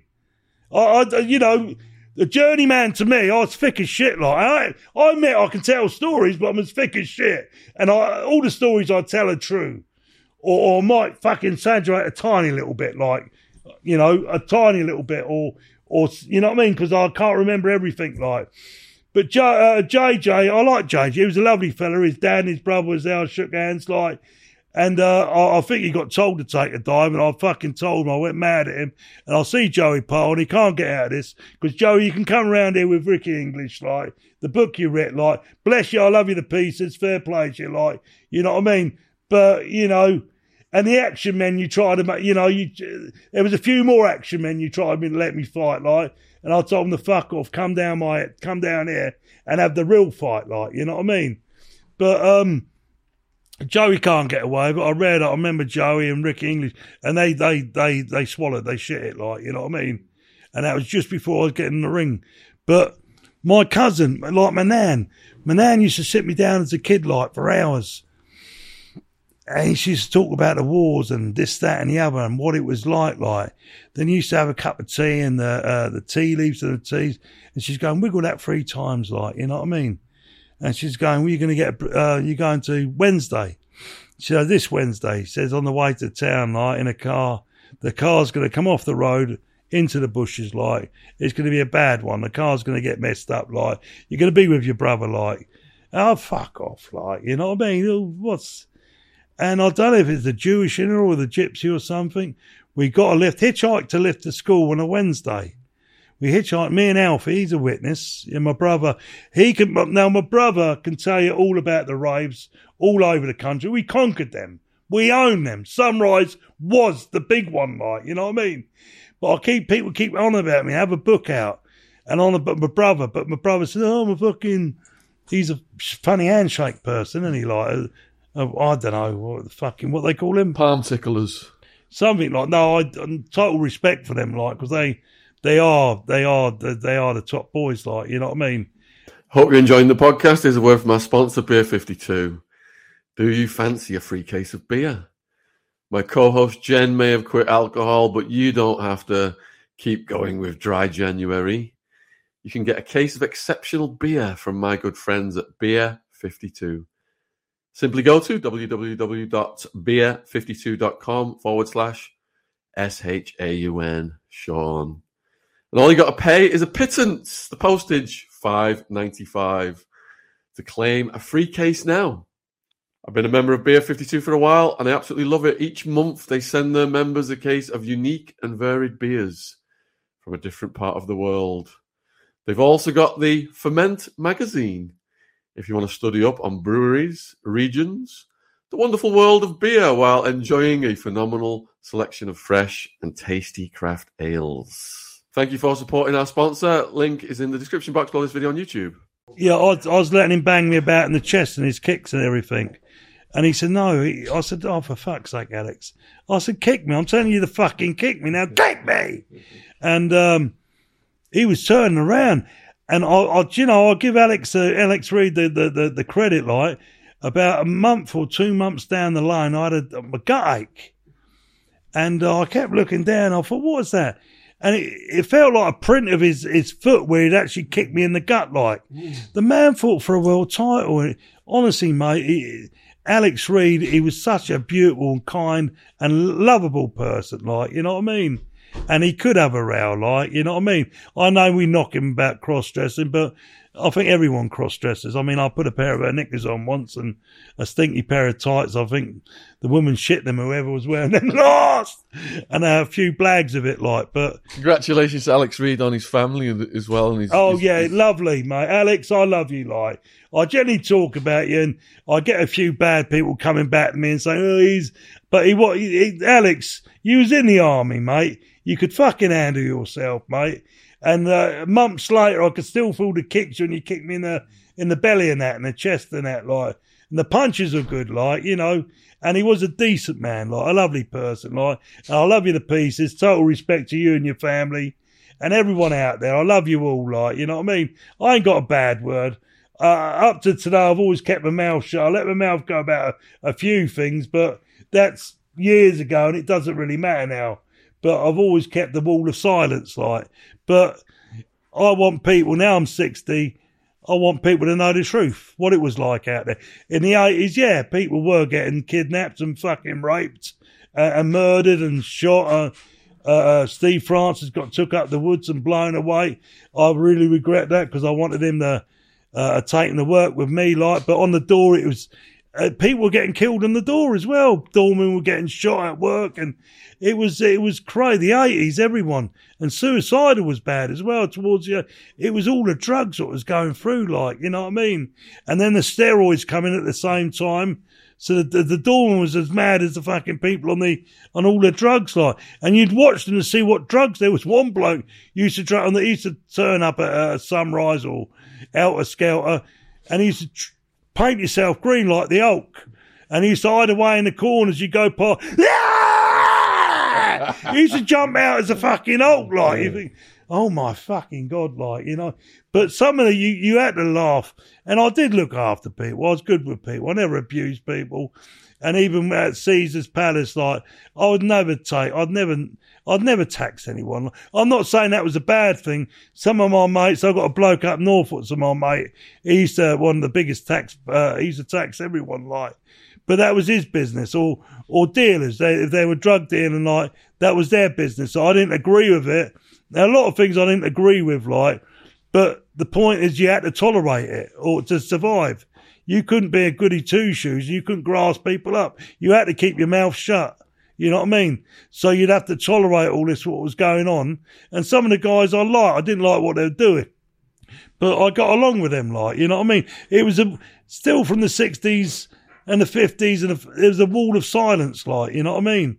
I think it's disappeared now completely, like, you know. No, man, what It's happened gone. with the road rage situation where you went up against knives and koshes and Oh, bless them! Like, yeah, well, bless them. I'm saying they could have killed someone. Like, it was, it was terrible. Like, Matt got back to me after that. It was uh, um, one of his mates. What was supposed to, uh, he he wa- he was going to be on. Uh, he was going to interview him. Like, you know what I mean? how did it come about the situation? I was in the car. I was coming home. I was I was coming back to Aylesbury. I'd just been down the gym in Wolverton, and uh, I'd been training down there. And uh, a car had overtaken me and got in front and slowed down. And I went to overtake it and it fastened up.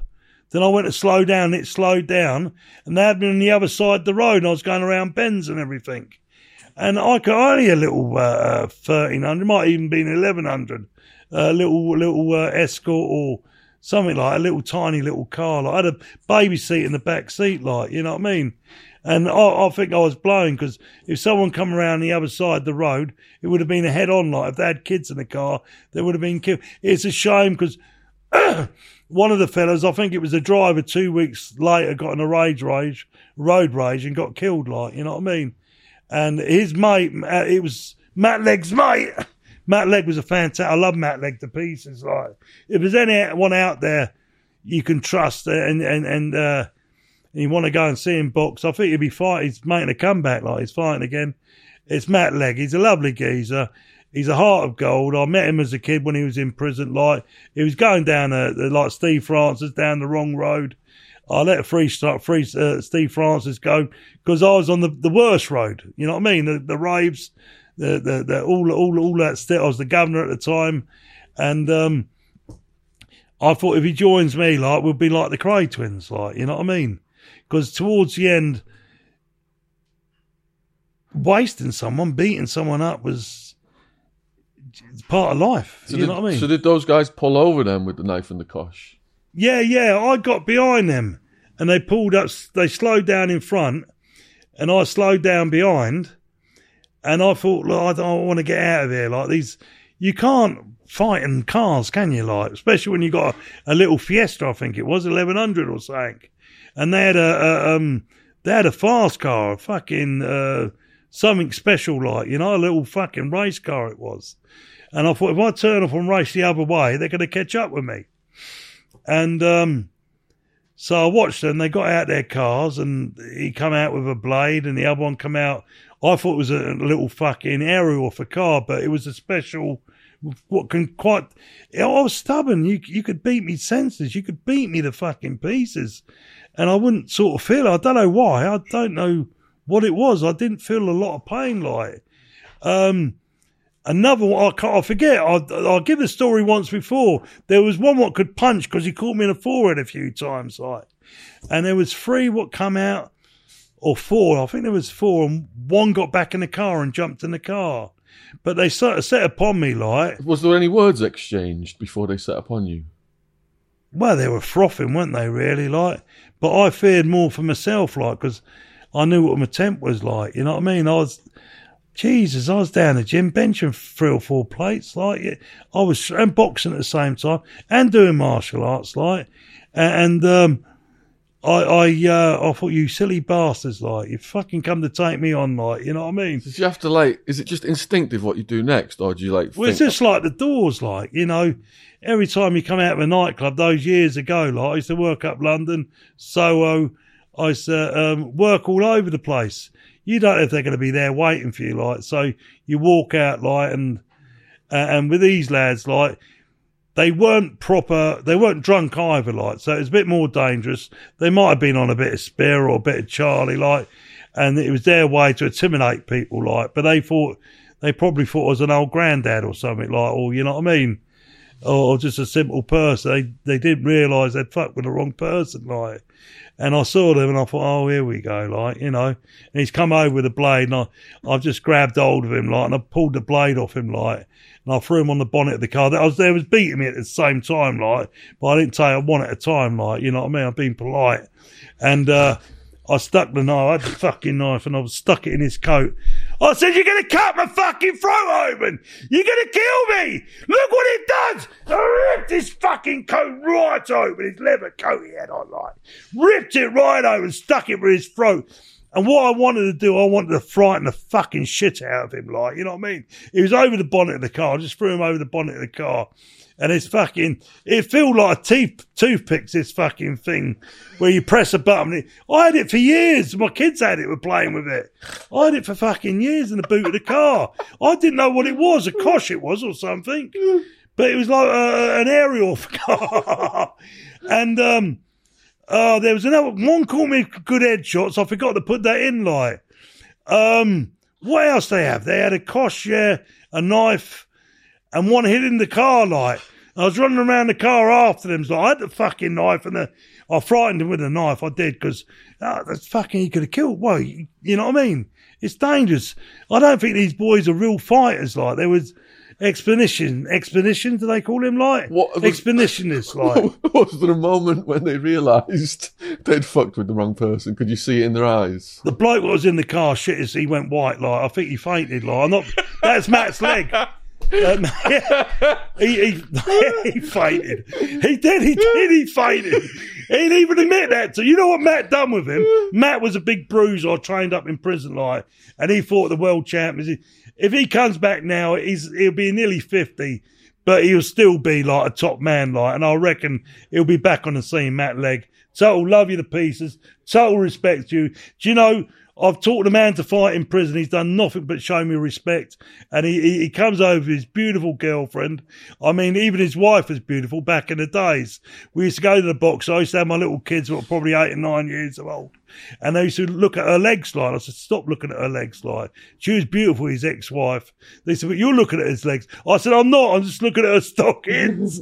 and Matt was a proper gentleman, lovely, like yourselves. Real nice geezer, like, you know what I mean? So how did it wrap up this Kosh fight? It's Kosh fight.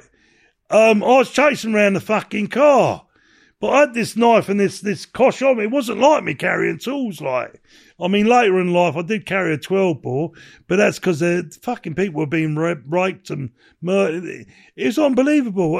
There's nothing really open up. Like, you know what I mean? What really happened? My brother could open a big a book up with everything what happened. Like but he won't. But he should, Alf. He should open a book up, like you know what I mean. Let the world let let the world know what went on. Tony Hayter. I mean, as a kid, I used to look after him. He used to have uh, all over the shops, like arcades, like fruit machines and everything. Like as, a, as he's still at school, like then a professional gambler, like you know what I mean. And then then then then the sunrise, and it just got mental. Like we we were going to go. He was going to hire a ship and take it out to sea so we could have a rave on the ship. But I was going, fucking silly cunts will jump off, jump in the sea, won't they? And they'll, you'll have half a dozen people dead on your hands. They was talking about taking it to Europe and taking it to America, and it was getting so involved in, and people are disappearing and getting raped. And I mean, the the the, the torture and rape and bumming people as a message sent out to us.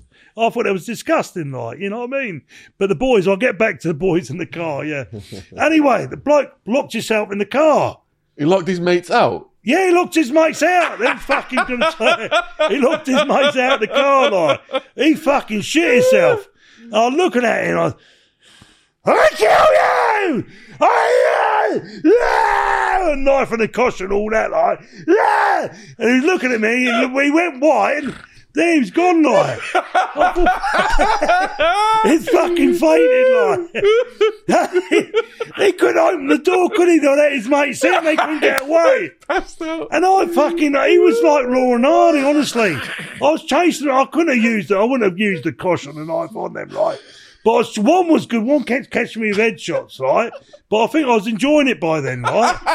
And, um, they, they managed the fuck, he managed, he managed, he, he obviously fucking, he, he woke up somewhere along the line and opened the door and they jumped in the car and fucking took off like. But even when I drove off after, I was worried might they might come back off. So I wanted to frighten the fucking shit out of them. So like, at least I'd get home to the wife and kids. Like they wanted to come out. They wanted to be gangsters. You want to be a gangster. this is what I say: if you go up London and you want to be the gangsters with the gangsters, you you could you could lose everything. You could lose your home, your life, your your wife. So think about, you know what I mean? It's not good. It's not all the gangsters. I loved all the gangsters. I learned off them, and I used to be, but I wasn't never a gangster. I never taxed anyone like, you know what I mean? I never dealt drugs like. All the it was just money fighting like the, all the fights, the street fights. I used to get paid for the street fights. Uh, I was the governor. I admit that. And they knew that when I, that's why they wanted me up Caesar's Palace, because already the governor. But when Joey, uh, when, when, um, um, Roy Shaw, uh, give me his belt, like, you know what I mean? I loved it, like, you know what I mean? It was great. And the belt come from Roy, it didn't come from Joey or Ricky English, like, you know what I mean? Eh, And if you want to argue about that with JJ and the things I told you there when I pulled you because you shit yourselves, I told you, like, no disrespect, I love you all to pieces, like, but I told you, like, no fake fights. My fights have got to be real and they've got to be top boys. And I fucking told you that. Okay. You know that. So don't fucking start making silly stories when, when I started joining up with Spartan. I had to get away. The old man Joe who's died, God bless his soul. London had changed. Young Joey done the best to keep it together, like. But things are, I think young Joe's in prison now, bless him. It was going that way, like, you know what I mean? People were starting to grass on everyone, like, it was all falling down. Young Joey, and I was behind Joey. Joey knows it. If you call me tomorrow, young Joey, I'd be there to back you. And you know that as well. Ricky English. I come to you when you was banging trouble. You was in hospital. And you was, you, you lost, it was terrible what you was going through, mate. I was there for you. I've always been there for the boys. They can phone me up anytime. I'm always there for them. You know what I mean? I've always been loyal, always kept that wall like. But I'm telling you now, I was the governor when I come up to London, but I won the, the, the, the governor's belt in in the ring with the gloves on, like you know what I mean. I was a street fighter, although I got brought up with my, my dad's boxing club. I was novice like heavyweight. I used to box for the home county, so I could box. And my cousin was saying, Norman, your dad's telling you. She used she used to do the tea tea leaves as well, like Carol. And do you know when she died? A, a daughter called me around. I went to the funeral and everything. She said, "Here's the cards." I said, "What?" She said, "My mum wants you to read them." Like, I said, "I'm not reading those cards. I don't know how to read the cards." She said, "Your your mum mum wanted you to have the cards, like." And it even showed in the tea leaves. I was holding the belt above my head, like, and Roy Shaw was, you know what I mean? Mm. And she said, "You're gonna have the three fights and you're gonna win them, like, you know what I mean?" She said, but don't get involved in a drug. You know, don't get involved in that. She said, it's a message by your dad. Get out there and box. Don't fight because you're messy when you fight. They don't want to see that. And I thought, well, it's a governor's belt. That's what the governor does, isn't it? Jumps all over the places and jumps out the ring and in the ring. And anyone what gets in the ring and challenges him, he fights him the next time round. That's why I used to shout, who's the governor? I'm the governor. Lenny used to shout it. Like, I used to love Lenny. I've got a question about Lenny. Wh- When, why was he brought in for a dispute between the security firms? security firms. It was um, London. Yeah, the, the, there wasn't. Um, oh, where was it in London now? um, we done the Jackson tour. That was London Arena, wasn't it? The old London. What's it called? It London. What's it called? London, the stadium in London. Eh? No, not the Stucklands. The old football ground in London, Wembley. And then we done Prince was uh, Wembley Arena. Yeah, it was Wembley Arena, and they were good as gold at Wembley Arena. Like, I mean, there's thousands of people there. We I used to sneak in and watch watch him now and again. Jackson. We used to look after the merchandise, so he used to pay us. Like, it was good in the day to say we worked with Jackson, but now they've they've, nutted him off as I don't know if it's true or not. You know, it's a long story. Yeah, like Purple Aki, I don't know. You know what I mean? I just I, I'd rather keep people like that away. Like, you know what I mean?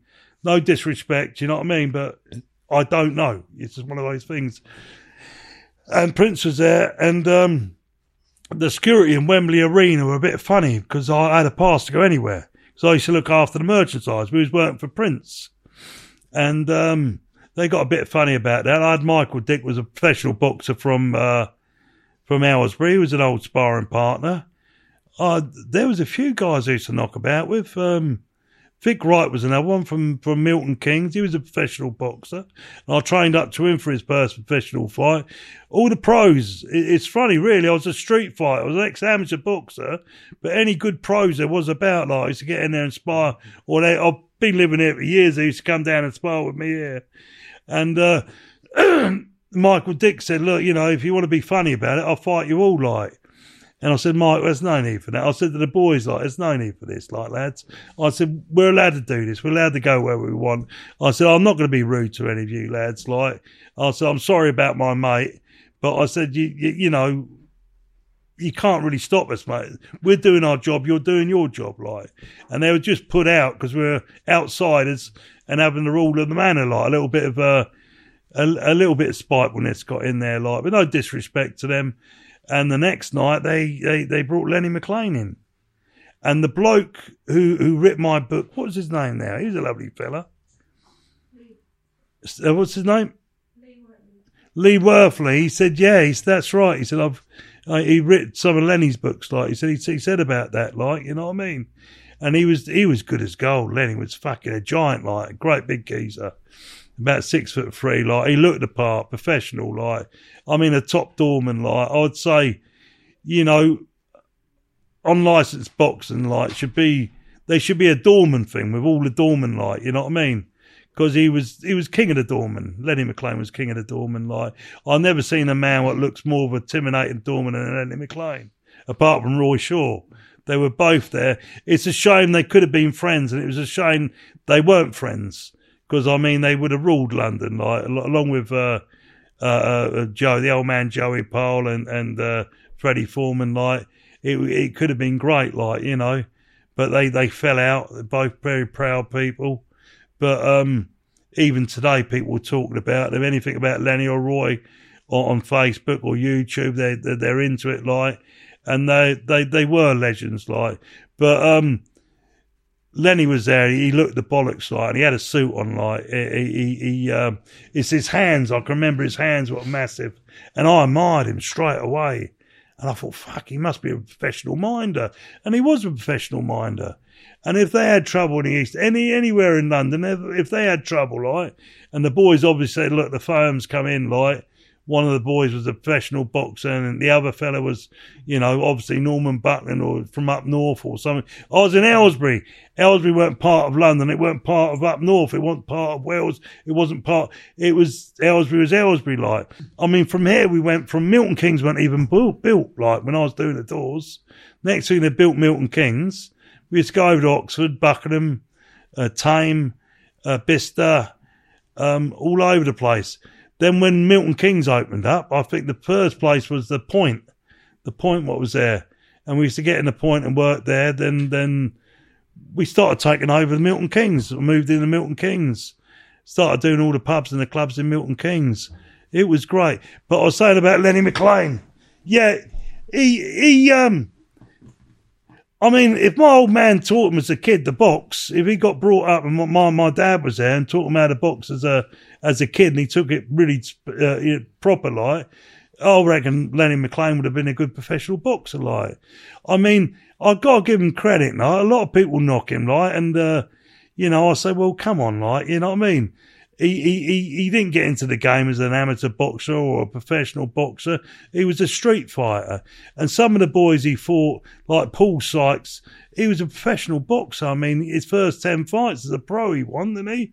And the point is, a good, he come out when he was 30 years of age out of prison.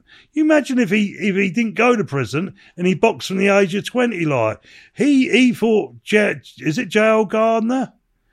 Who, did, who did he fight now? Was it an American guy? No, no, he, he put an American bloke in a coma, That's didn't right, he? yeah. yeah. And after that, he fought. Um, who did he fight? He, he fought uh, uh, uh, uh, Gardner or something like that. It was called. No, it wasn't Gardner. It was a heavyweight, and um, he, he he lost that fight. But you imagine if in the twenties, and he was he was rated European champion. He was, and he was rated number ten in the country, number ten in the world, like. And he, he, he put up a good fight with him, but he turned his back at the end and walked away and uh, it was a shame because I mean there was Paul Sykes and there was Cliff Fields as well. Like Cliff was a lovely fella, but it was the drink what finished him off. Like, and it was terrible because I used to want to go up and see Cliff. Like, he, all, all Dunstable he used to be, and uh, and then people used to go, "You don't want to see him." I said, "Why not?" They said he's he's on the street. He's like a tramp. Like, and Paul Sykes ended up the same, didn't he? Yeah, the kids You know beating I him up. the kids beating the same with with uh, I was in prison, like bless. I was away in prison. What pri- what prison was I in? An open prison. I was going to ask Norman before this story, what were the circumstances that led to you going to prison? Ah, it's all in the book, mate. Yeah. Yeah, you the book. Listen, some people play gangsters and they're not gangsters. Like like I said, you know, people knock Alex Reid. Like I'm not a cross-dresser. I'll put a pair of knickers over my head, my wife's. But but I, I'm not knocking them. What they do, they do. Like you know. But there was this nasty bastard, like, and he was a nasty bastard. I used to do the doors, and when I'd go from one door to another, especially in Aylesbury, he used to come along and cause the doorman trouble. Like it was, he, he, he and and uh, we we we had the, the rectory where I was working the rectory. Like they called me, I was I was working the doors over Milton Keynes into the rectory, and uh, a mate of mine got beat up really fucking, uh, really. What's his name, darling? He used to mine for Howard Jones. Leroy Dennis.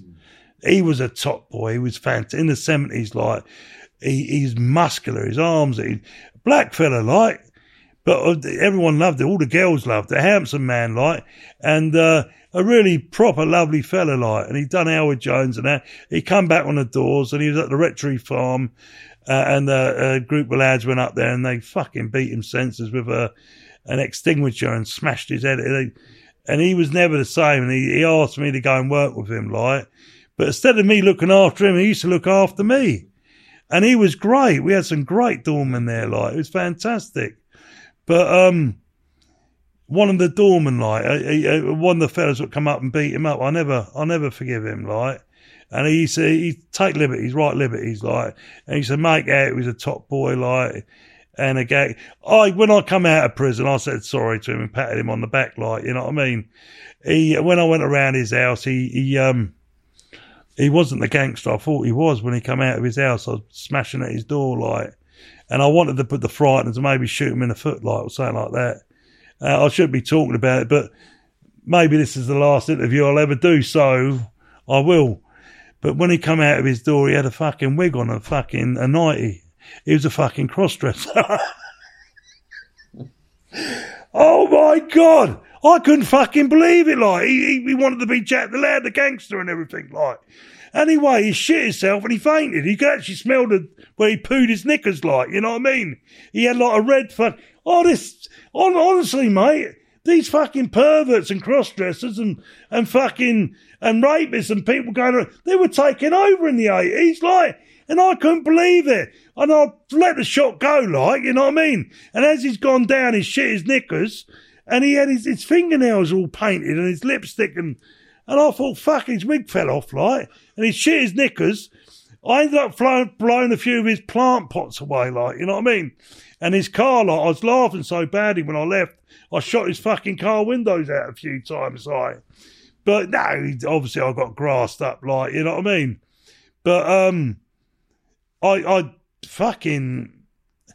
I, I wouldn't have killed him. He had kids, so I wouldn't have killed him. Like you know what I mean. It, it, I was just fed up with him, upsetting and beating everyone up. Like he, and fucking hospitalising people. He'd been, he'd been, uh, you know what I mean, with the old Bill. He'd been away for uh, t- crippling an old uh, a policeman. Like you know what I mean.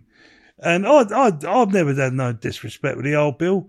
I mean, my horses used to get out down my yard. Used to get on the roads. And it was always the old Bill that used to bring the horses back, like, you know what I mean? One was fucking mental. One used to bite, didn't it? And kick and everything, the net. This is my wife, the net. Come over here, say hello, darling. She's too shy. Filipino. my cousins and uh, a few other people tell me told me about her, like that I'd meet her, and I thought she was going to be black from Africa, but they said no, long black hair, like dark complexion. Then I thought she was going to be from um, uh, Thailand. I went looking for her, but she just come out the blue like it was in the tea leaves, like just like when I was going to win the the governor belt, like so. Every fight I had, I knew I was going to win, like so. They didn't have to tell me anything. So I said, "Get the hardest boys." That's what I said to Ricky English and Joey Pyle. Give me the good boys. Give me the proper boys. Give me the hard boys. And the boys are good, like, but I wanted like fucking world class, like you know, because I knew I was going to win. And that's like Tyson Fury, like you know what I mean. So after you got snitched out, then how did they catch you? Oh, the the the the, the police pulled me up in the car, like I come out with my hands up, like you know what I mean. I had no no quarrel with the old Bill, like you know what I mean. And uh, I, I, I the shooter I'd hidden, like you know what I mean. And um, it was under um, when when I went to court, they said, "Why is the barrel shot shot off, uh, uh, sawn off the the, the fucking uh, the gun?" I said, "The to fit it into the hole. it was too long. And they said, "What do you have the gun for?" I said, "It was an antique." Listen, I it was wrong. Any any youngsters watching this, you know, I went into a stupid thing in the eighties, like, and it was for money. Like, I was illiterate, so I wasn't doing it for fame or fucking anything else. Like, it was for money, and I had kids to feed, and I was caught up in the wrong sort of thing. Like, I was the governor, like early on you know, before I become the governor of the ring as well. Like, so, you know, I've got the belts. I've still got the belts now. Do you want to get the belts, darling? Yeah, I've got the belt Roy Shaw gave me. And um, Gary Furby. Gary Furby, I passed the belt down to him. But he, th- that was the, the, the um, Roy Shaw belt was the, was the governor belt of London. So I had the other belt out to say, like, this is worldwide, like, you know what I mean? It can go any country and it can go ever to what, you know what I mean? Black, white, Asian, whoever it is, any country to anyone. And Gary Furby, he was a good boxer. He was Yeah, we've had him on. boy. He's good- He was. fella. You know, he's really underestimated Gary Furby, like, you know what I mean? And I see him come out and he fought some pros, ex pros, like, you know what I mean? Some top pros, what have been about for a, a long, long time. And he would stand there and he, he'd, he'd go the full distance with them, like, and, uh, that was that that was he obviously got trained by his uncle, but that was the ability of him. Like this is how, how he could, and some of these even fought for European titles and everything, and he used to get in there to, and um, that was here. Come and show them, darling. Wow, look at that. That's the one Roy Shaw gave me, and that was Roy Shaw what gave me that. Okay, and this is the Spartan. What grief. It's one comfort Spartan. There was the bare knuckle fighting. Wow. I was king of the street with the bare knuckles. That was the governor, me. King of the ring on license. That's the governor. That's me. I'm getting on late in life, so I can tell you the truth and how it was. That's the way it was like, and I got to thank to everyone, like you know what I mean. Even though I didn't speak to Lenny, like love your pieces, like thank you for for, for watching you as a kid, like to give me that you know, I thought, who's going to spit at him? Who's going to swear at him? Who's going to abuse him? Who's going to call him a tramp who walks down the road? You know what I mean? Who's going to, when I used to sit in Bedgrove School I used to come back now and again, when I used to sit down, is it what? What do they have in the morning? What is assembly? Is it assembly? Mm. We all sit down. I used to sit down like, and the dogs used to piss over shit over my clothes. Like Rebel used to rip them up as well. It was not a good life, and everyone used to sit two or three foot around me, like you know what I mean. And I remember there was only a couple of Asian girls in the school, and they said, "Why don't you fuck off back to Spain?" And I thought, "But I'm, I'm English, like you know what I mean." And things like that, like bless them, they bless them, like you know what I mean. It, it, it, they were lovely girls, like, and I've total respect to the Asians. I mean, my daughter's married to, she's Muslim, like my grandchildren are Muslim. A lot of my grandchildren, like, and uh, you know, we come from gypsies and Jews, and I mean, I think the Irish had got it got it worse because when they discovered America, the first white slaves over there were actually Irish, like they were badly abused. Potato famine. So When when you got arrested, then what was it like fighting your case? I, I, I was fucking useless. I couldn't read or write or anything, could I? You know what I mean? Did you have a lawyer friend or anything?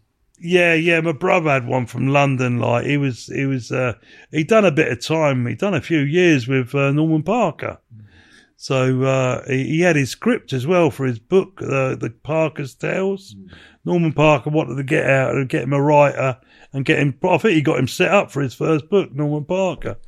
Um, I could never understand Norman Parker because he was intelligent. He come from a Jewish family, and he wanted to be a gangster. But you know, It's called gangsteritis. is it? Is, Yeah. is, is yeah. Yeah. I never wanted to be. Oh, I like. I love being with the gangsters, but I could never tax someone. I, I was like she says. She says you're like mama, like her mum. I, I don't wish no harm to people, and I love everyone. I do love you all. Like even the haters, I've tried to get on with. Like, but some of them are wrong. Like, and you got to break away from them. Like, if you try and help too many people out, I don't want to go back into depression. Like, because I can't hold that weight around me. I can only hurt. I just help the certain people. Like, like Cad, you here? Where's Cad? Get him out here. Don't get gangsteritis, folks. Like Two Tony said, keep your day jobs. Keep your day jobs. What? This is Cad. Cad, come here, mate. No, I'm, I'm all right, Roman. He don't. He's done 25 years, Cad. What you got to say, Cad? Have I been like a father to you? Yeah, always am. Always will do. We go back 20 odd, yeah. Yeah. Wow. Yeah. He come back here. Tell him the state you was in when you come back. Oh, bad. He was bad. He said to me, Naughty shit, wasn't Yeah. he said to me, he's, he's I, I, I used to look after all my kids. Like my, the wives are great. I mean, the uh, my first wife was Tracy. She was fantastic, a lovely woman, and Amanda. Like you know what I mean. You go through divorce, but it takes two of you. Like you know what I mean. I couldn't have been easy to live with. Like. And uh, each stayed, he had a caravan down the bottom. I used to have about 20 or 30 caravans down the bottom. I used to, he, unbelievable, because my nan used to tell me the money's in property. You must buy property. And when I come out of prison, my dad left me a house in Church Street. And I had another bloke, uh, a Saeed, used to let the rooms out. And I to go around to it. He said, why don't you do that with your house? So a two or three bedroom, three bedroom turned into a six bedroom and had three or four caravans outside there. That gave me enough money to buy uh, a house in the, the lakes. No, I got given the lakes estate from my dad. I got a house in, in Fishermead. Then from Fishermead, Conniburrow, I got another house there. I had about five or six. I couldn't even read all right. It was just at the death duty when my dad died. He kept saying, I told you I should have put the houses in your name. and I said, Dad, I couldn't take the fucking houses off you. I couldn't mug you off. Bless them. They both died in their early 60s uh, of cancer, like. But my dad's wishes was he come back to home. I used to live next door in the big house next door. That's where I was. I was rather born in the caravan or in the house, one of the two, like. And um, and uh, um, his wishes had come back. He wanted to die, so he died in my bed up in my room. That night I had to sleep with him.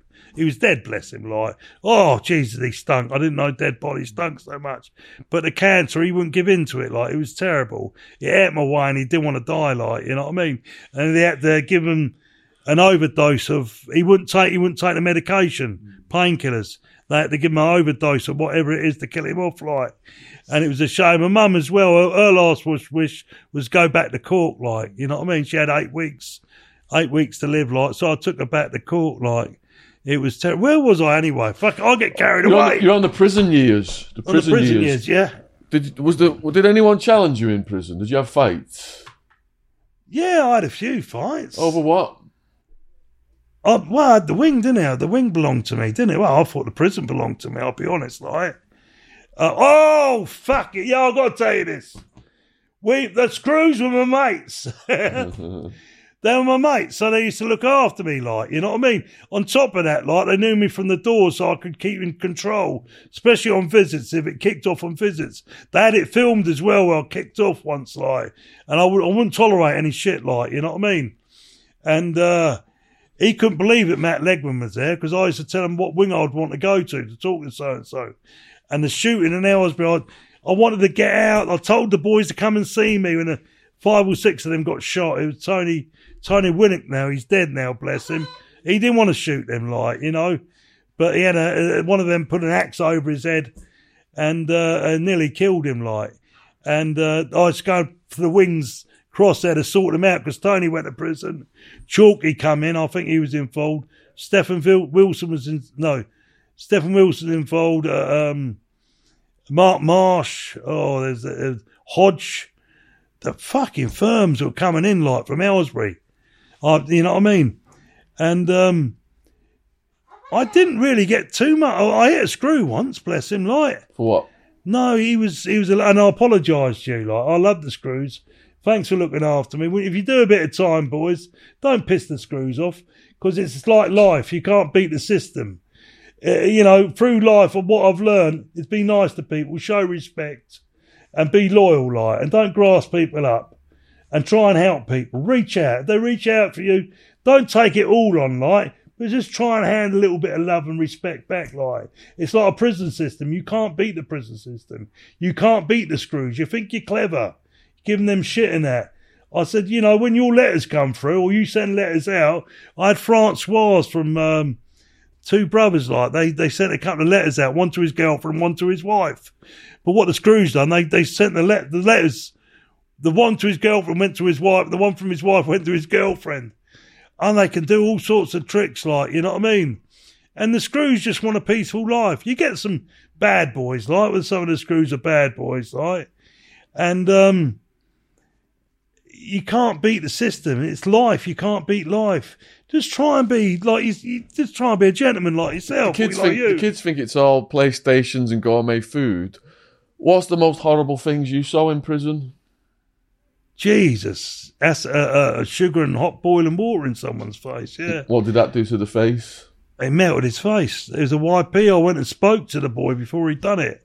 I knew what was going on, like, and I said, "Listen, don't do this." What was it over? He said he was a grass. I said, listen, everyone's a fucking grass, like, you know what I mean? I said, well, I said, it's stupid, like.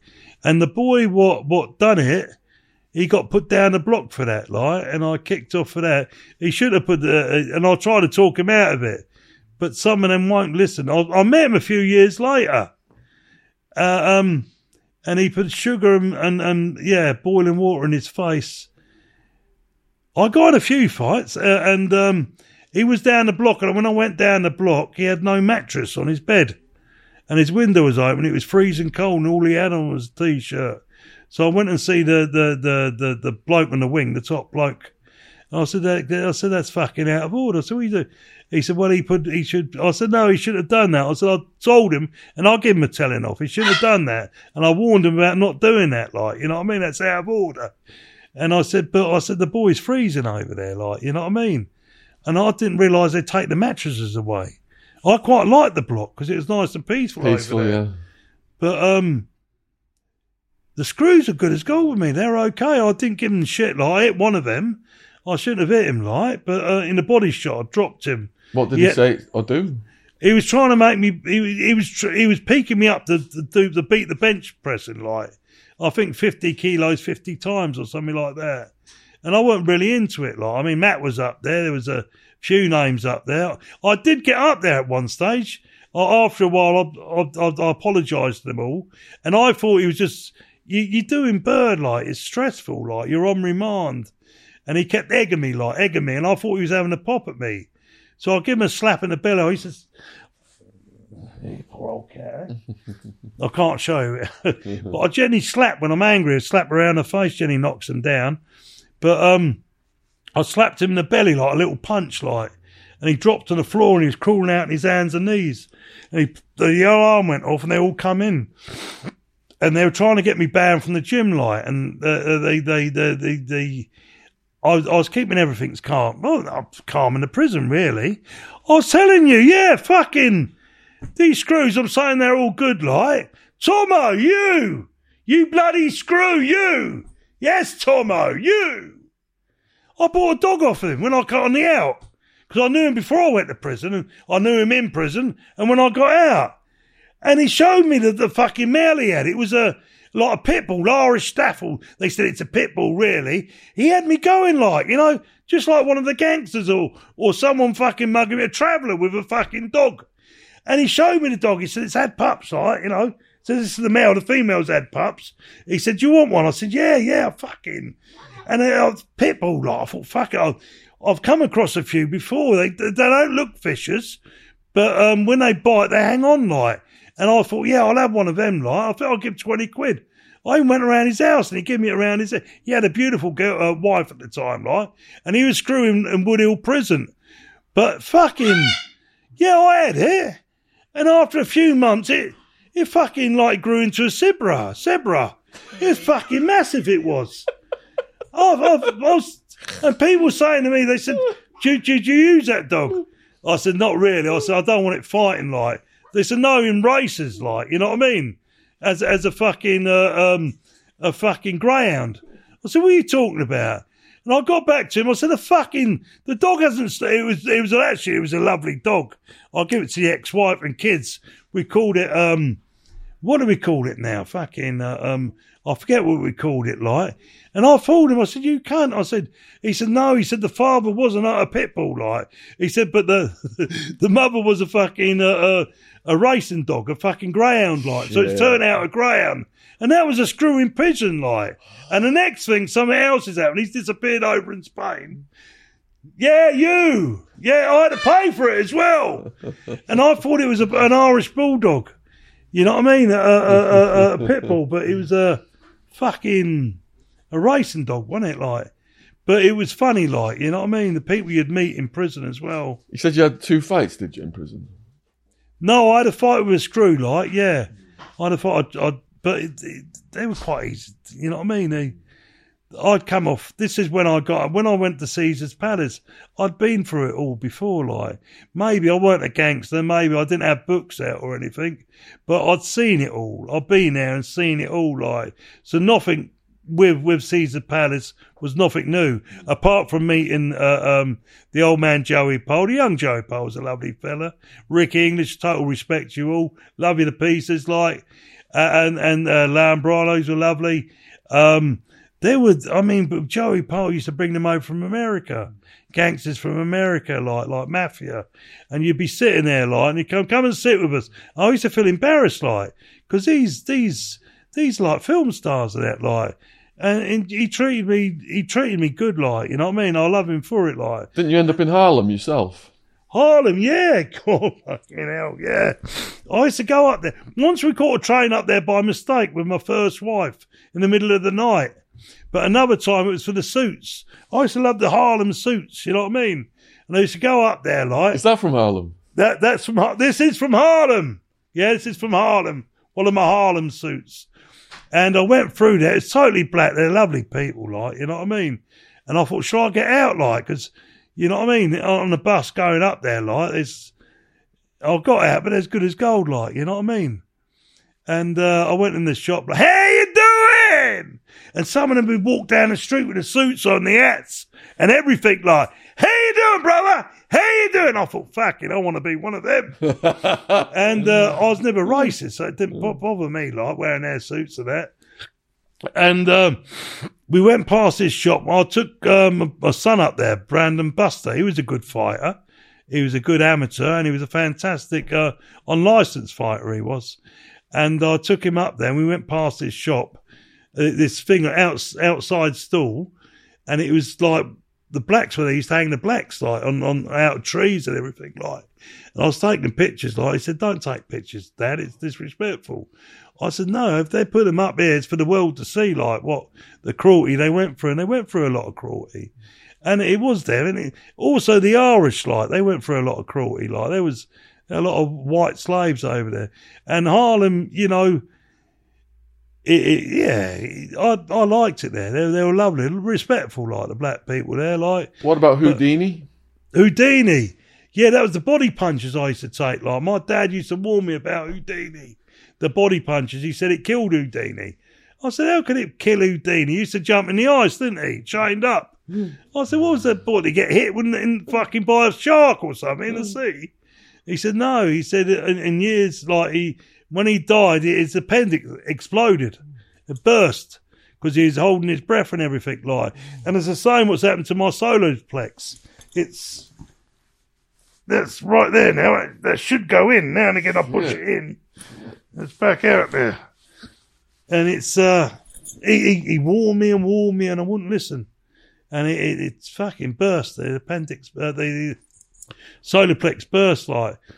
But you should listen to you know, your grandparents and your parents at times, like, 'cause if they tell you something, they, they they're old school. They know, they know better. Like, I didn't see that in the tea leaves either, or the, the cards.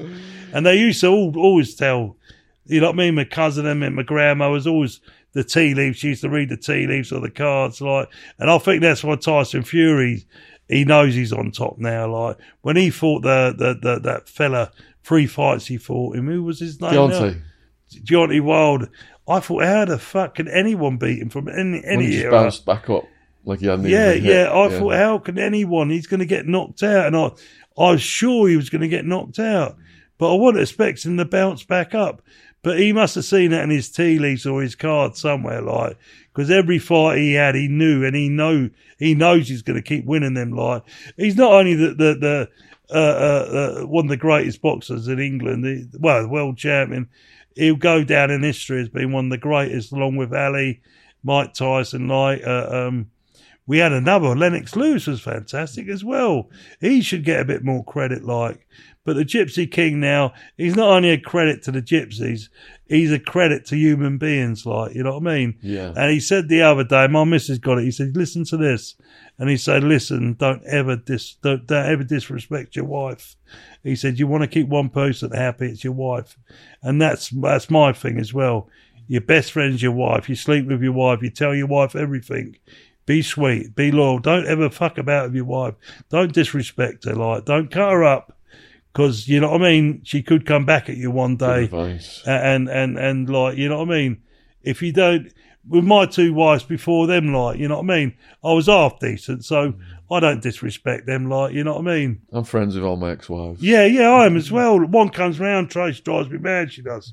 She comes round about the boys all the time, like, and Amanda comes, but she don't come in, like, but she's over Milton Keynes now. Uh, the last thing I said to her is just remember the good times we had. Like I used to take. She's never been abroad before. I took her to Disney World with the kids. then I took her to. Uh, from there, we went to New York. From New York, we caught a coach up to. Um, what's what's up north there? What's up north? The country, the other country. Canada. Canada, yeah. Niagara Can- Falls, all that Niagara. Falls. Yeah, we went to Niagara Falls, a thousand islands. We went now Hearts Island. Mm-hmm. Then we went into. Uh, oh, we went travel all around. Like, Toronto. Toronto, yeah, and it was all the co- coach trip. Then I took her to. Um, it's crazy because I could barely read all right. Yeah, when I used to get depressed, I said, "What am I going to do?" Uh, you, everything goes through your mind. Just catch a plane miles away, like, uh, and it'd be Cuba. Like, went to Cuba, and it was great because the Spanish I learnt in Spain, I could talk to the Cubans, so I could get on along with the Cubans, like, or even uh, Thailand or all Africa, and. I used to get a plane anywhere. And I used to ask people all the time for direction. What do you do? What do I do here? And I, one time I went to see the missus. She was in uh, Nanette. Where did you work? Dubai, wasn't it? Dubai. Dubai. I went to Dubai, caught a plane to, well, we had to go somewhere first, then to Dubai. And uh, when I got down, she looked stunning. She looked beautiful. Like, she worked there for the Arabs, like. And uh, I said, how long you been waiting here? She said, two days or something like, or two nights or something like that. She said, they let me come early, like. And I thought, oh, bless her, like. And she looked so beautiful, like. And, and we got a hotel, got a taxi. Taxis are cheap because the petrol is cheap. They're always cheap over there. And she took me around the, the, the tallest building in the world and um, um, the biggest aquarium in the world. And oh, she took me around. It was beautiful, like, you know what I mean? And she used to work, she used to babysit, like, and teach the kids English. And while she was teaching them English, she's she's practically fluent in a rate. Uh, what's that language you speak, darling? Uh, she speaks loads of. Wow. She's a simple girl, you wouldn't think, but she's so intelligent, like. And she'd be talking Arabic, and then she would talk uh, in her own language, different dialects, every island we go to, like. And it was it was something else, like. So if you ever get depressed out there and you feel like Harry Carey or just blowing your head off, get a ticket to America or Africa or Middle East and go out and see the world, like. And that depression will go, like, it'll disappear. Mind you, when I come back, I caught the wrong plane back and ended up in Turkey. And the hours had gone back, so everything was fucked up, wasn't it, like? So you do get on the wrong plane now and again and you do make mistakes, but I got home eventually, like, you know what I mean? And I've seen a bit of the world. I've been out there and it's beautiful, like. Philippines is lovely. It reminds me of Spain like it was in the 60s. And they, they all speak a tiny bit of Spanish with the Filipino. What do you say to the young people in Norman, just to finish, who've got gangsteritis? Don't get, don't please, don't go there, boys. Don't, my mates are, my mates are, I love my mates to pieces. Some of them are, are proper hardy gangsters, like, you know what I mean? Some are not hardy gangsters. Uh, and uh, and uh, the old man Joey Pyle, he was proper, but he never got me involved. And if it's a proper gangster, they'll they'll say no, don't go there. Like you know, even Dave Courtney, like he never got me involved in in in, in the dirty things, like the naughty things, like. And he's always been a. He always get a phone call off him. Like I do like Dave. I know he's upset a few people, but if you're going to do business with a gangster, expect you know what I mean. You could get ripped off. You know what I mean. You know, you could get your house burnt down and worse than that, you know, don't go that way. Like, if you can get a job and you're educated, education's the way forward. Without education, we're nothing like, you know what I mean? Lucky I got an educated wife, so I've gone on in life. Show the parrot, darling. Bring the parrot here. So, gangsteritis ends in the prison, police, and death. But yeah, yeah, in, the prison, like, I left my, my demons behind in the prison, like, you know what I mean? I started going scat, scatty towards the end. I don't think it was spirits, like the evil spirits getting in my head. I think I created a person, like, what I had to become to deal with nasty people. Bring the parrot here, darling. Put it on my arm. Oh. Oh. Got the cat here anyway. So Norman, is there anything like you want the viewers to check out, like your book or anything? Matt Legg. Yeah, Matt, chat we'll Matt put- Legg. we're going to put Matt Legg's channel in the description box below this video. And We'll my also- mate from up north, he was in trouble that time when Joey called me out. Governor! Steve Wraith, Steve Ray. I like. Oh, and the Steve- tax man. I like the tax man. Brian as well. Cockerill. We've had him Brian Cockerill. Oh, he's lovely. Yeah, Brian. yeah. Brian. Even from Aylesbury, I'd have uh, people saying like, "Can you have a word with Brian?" Like, I was going, "Who is he? He's, he's up north, like, you know what I mean?" I said, "Let me do some homework on him," and uh, I, I watched a couple of his fights. Uh, he was a fucking great amateur, you know. He was a good amateur. I don't know why he didn't turn pro. He was like a. I'm not. I'm not telling you. You know what I mean? Uh, any porcupines. What I see of him, he was like a Muhammad Ali. Like, He's picking cars up, wasn't he, in one of those videos? yeah, yeah. That that's when he went into bodybuilding. Yeah. But I think I think he could have been a legend in the boxing world Hmm. because when I, I sized him up and I thought I wouldn't like to box him like you know what I mean. He, he, he's the fella couldn't touch him. Every time he threw a punch, he just he was like Muhammad Ali. He just backed off like you know what I mean. Moved about and he was he was fucking what a great boxer. And that was you know what I mean.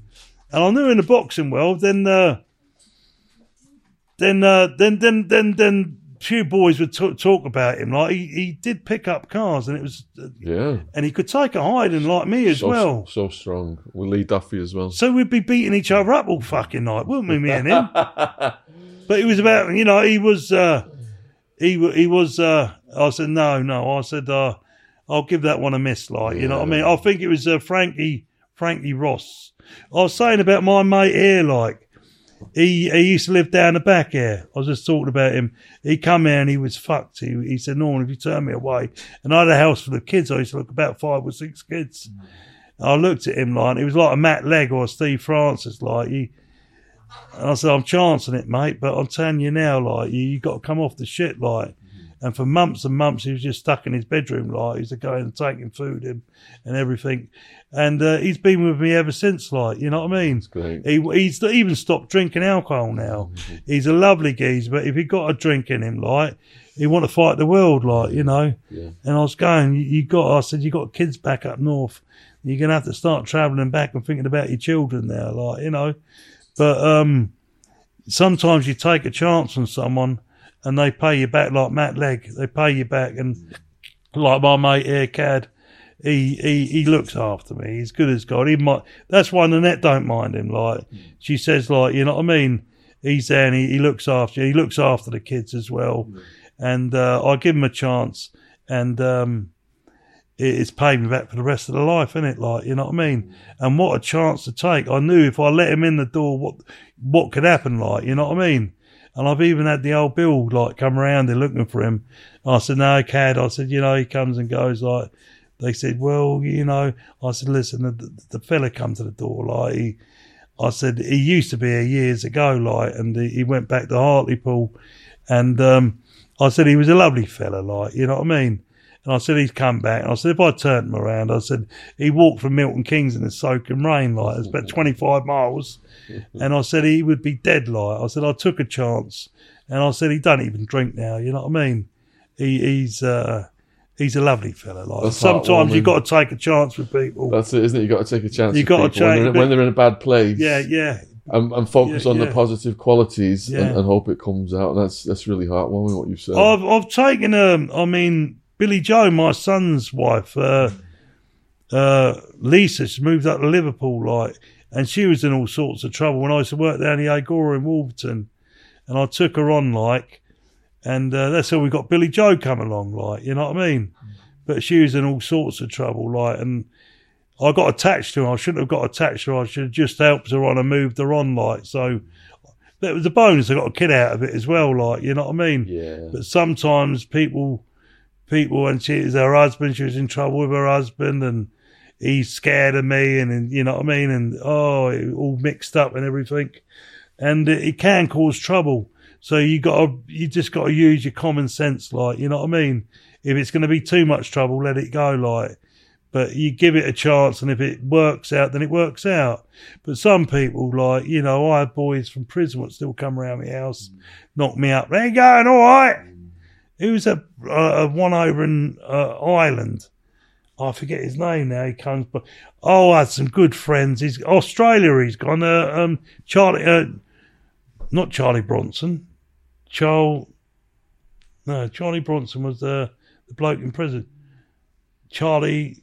Oh, so I can call him. Was it Charlie Bronson's the one in prison? Wasn't still he? in prison. Yeah, Yeah, no, he's coming up for 40, 50 Yeah. years. Isn't he? Charlie Johnson. Charlie Johnson. Charlie Johnson. he was a great, great welterweight over in Bletchley Wolves. He contacts me now and again, and he could hit. He was like he was like another um, Tyson, Tyson, Mike Tyson. He was like, and when I used to spar with him, like his dad used to get us down there and it's going, look, go hard on him or go, you know what I mean? They used to get us really having a tear up.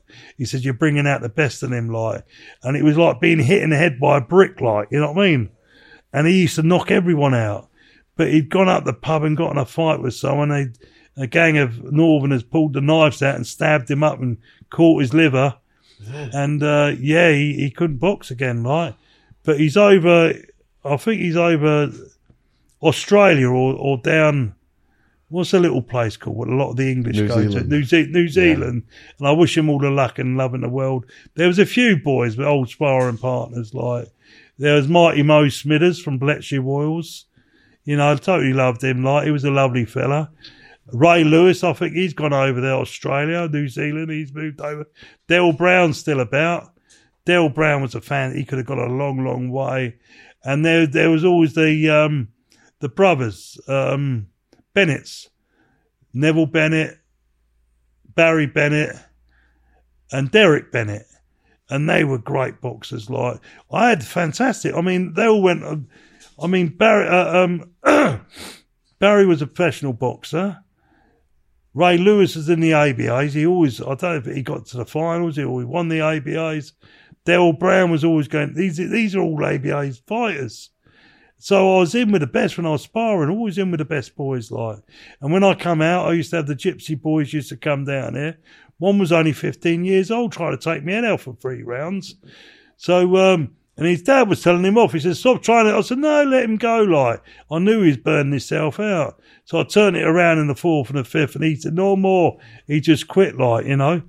and, uh, I said, how old are you, son? And he was 15 years old. Wow. And his dad had brought him down here to spar with me. And he was quite chuffed with it, like, you know what I mean? And I said, why don't you get down to boxing club? And I had him down, uh, um, Paddy Duran, he was, the Duran brothers. He had another one, uh, uh, Jimmy and Johnny Duran. And they, they were fantastic. But his dad said, I said, why don't you get him through his medical? I said, he'd be a great boy. He said, no, the boys want to travel the world. Like, them see him. But now they're one's, two of them are over in America and one of them's over in Australia. And they, they got loads of work. They've really done well for themselves. Like, so like his dad said, he could have turned pro and lost a few fights, won a few fights or not made it at all, but they've made it in the business mind. And these is great how the travellers get on in life. You know what I mean? Absolutely fantastic. Like you got to admire them. A lot of the Asian people come over and they used to take stick in the sixties and seventies, and they they're doing really well for themselves now. And of course, of course, at first of all, it was the Irish, what used to take a lot of shit off the English. Like you know what I mean? And they're all married in, like, and one day it'll be a mixed world. We'll all be we'll all be tanned up, probably a bit of a tan. You know, it'll be European, Asia, European, Asian, European. Then I think within a few hundred years, maybe a 500 years, it will be black, Asian, European. So Europe will be the world mixed in, like, you know what I mean? And I'm sure everything will get better in the world. It'll get easier. We've been doing a bit with Dougie Joyce and Dean Lynch Ward promoting the 3D Fight Club in Manchester. Oh, yeah, I've seen him. Yeah. yeah. Yeah. And you've you've you've, know, you've done stuff with the Joyce family over the years, haven't you? Paul Joyce. I, I went there with Matt fought Paul Joyce. That's it. Yeah, that was a fight, Yeah. wasn't it? Jesus Christ. I felt like jumping in and I thought, fuck that, they had a crowd there as well. But they're, they're best of friends, Matt Legg and Yeah. Paul Joyce. But I was watching him and, and the bloke is something else, you know. He, he, how he didn't become like Tyson Fury, I don't know.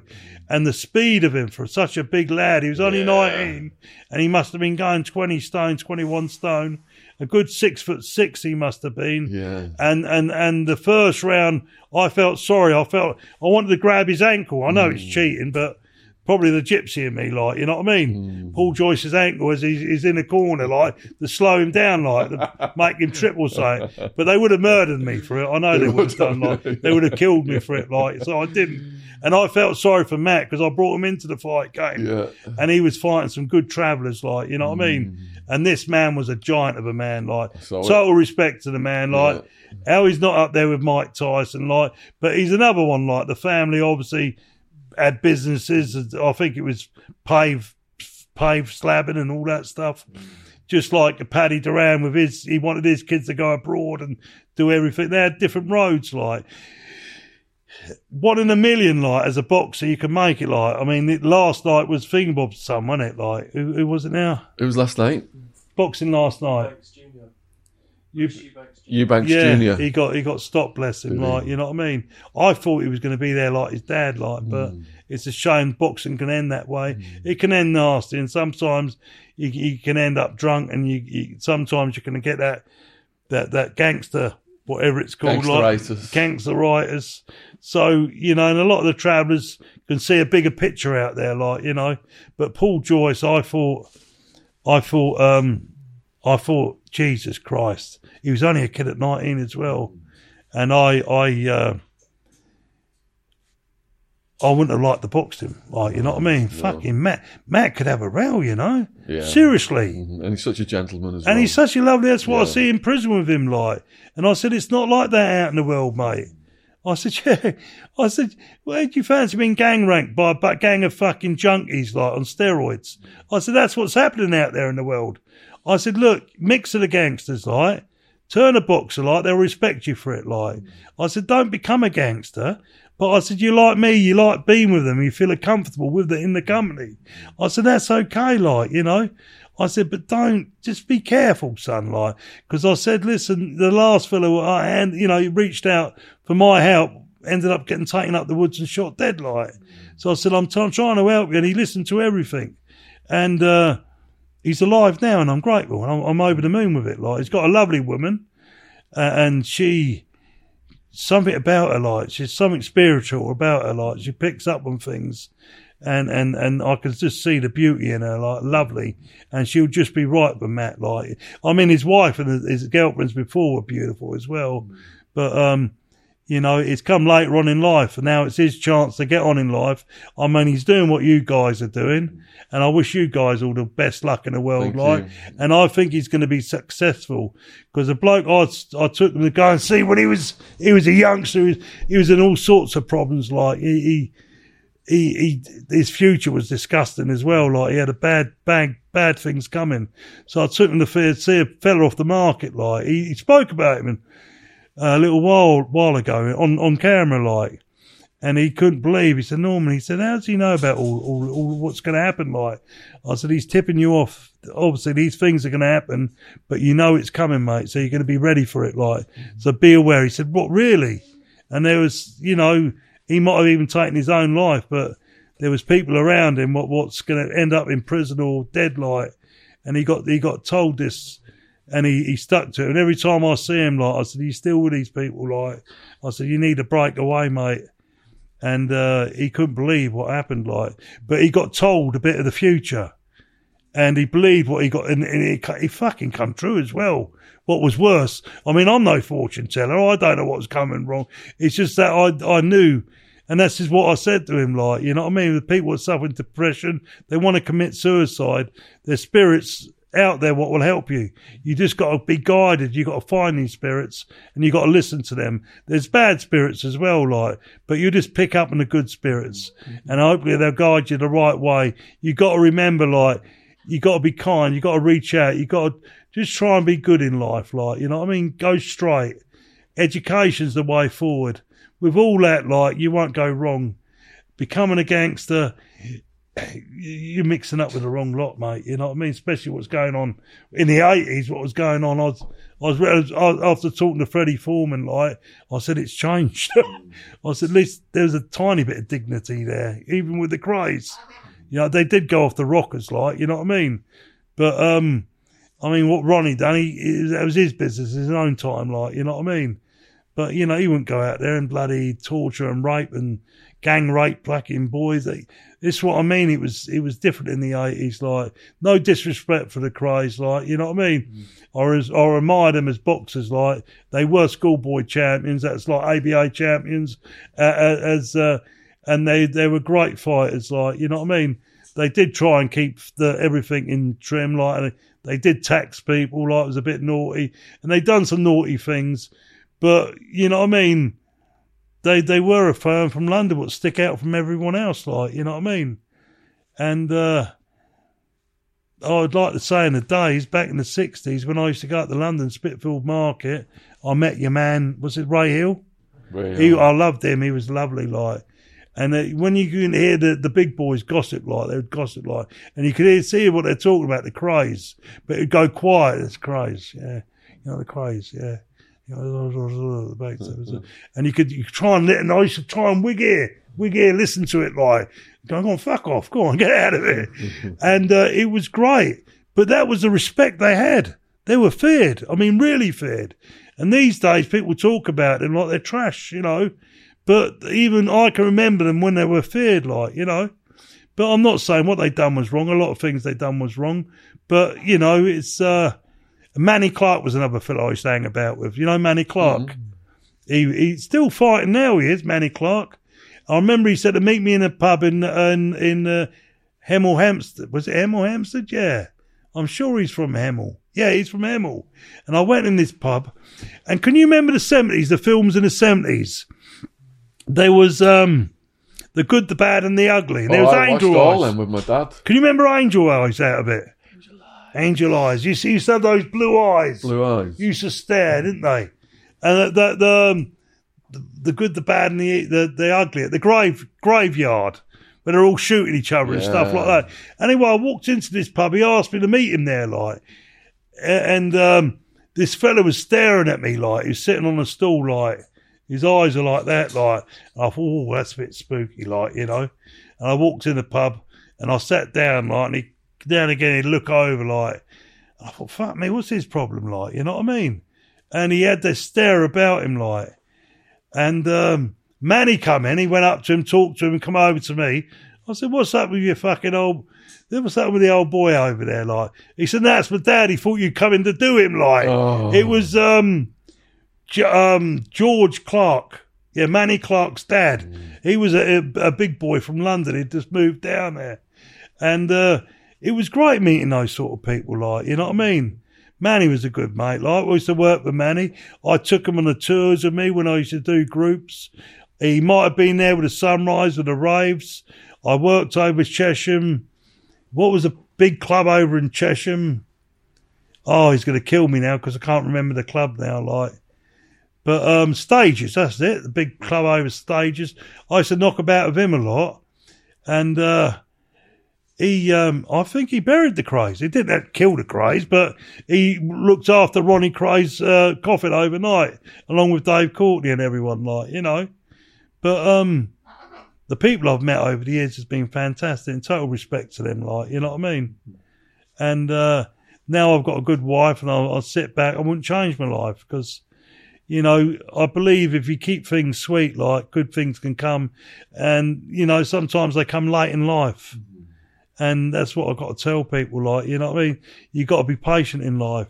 You might take it up the arse and get slapped all your life and get spat in and, and kicked, like, you know what I mean? But one day it will turn around, like, you know what I mean? It's terrible because some people are just, like, my dad was a beautiful man, but he was born to suffer, like, he always, always, you know, hard work, you know what I mean? Working all the time to keep the mortgage on the house and it was, it was all the hours under the sun he used to work and it was terrible, like, you know, some people have nothing but bad luck. But you got to still try in life. You still got to be positive and just try and get along, like, you know. Some people don't. They they take it up the arse all their life. Then they the last minute they turn around and just turn evil and nasty and spiteful, like you know what I mean. And that's where the devil gets hold of you and turns you like. Got to be positive in life. Try and help people, and good things will come. But even if it don't, like the next life, it will come. Like you know what I mean. We we all got to go to that court in the sky, ain't we? Was it Judgment Day? We all got to go there at the end, like you know.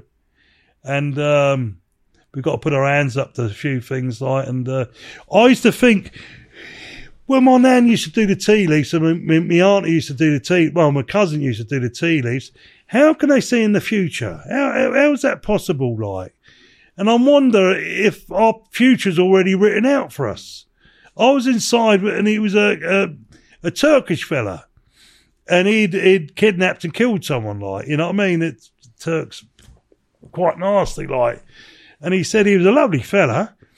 And he said uh, he, some of my best friends were lifers, like you know they made a mistake. We was all in there to be punished, like you know what I mean. And uh, it was none of my business, like. And he says I'm getting punished in life now. I do the rest of my life in prison. He said, but when I die, I'll go to hell and get punished again, like. And I was thinking, listen, mate, sometimes your life's already written out. You can't change.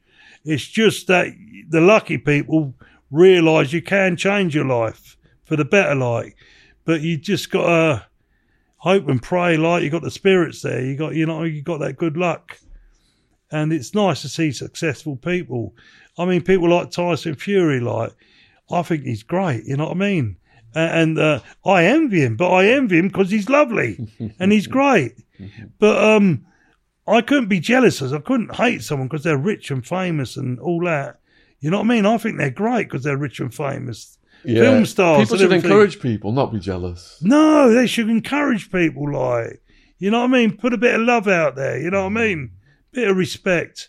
It goes a long way, and it don't cost nothing, does it? No. Don't cost nothing at all. Like, Well, Norman, huge thank you for telling us your story. Um, Parrot. Can you get a parrot over? Can, I'll get Can we, parrot can we get the parrot over? Can Oh. we get the parrot over?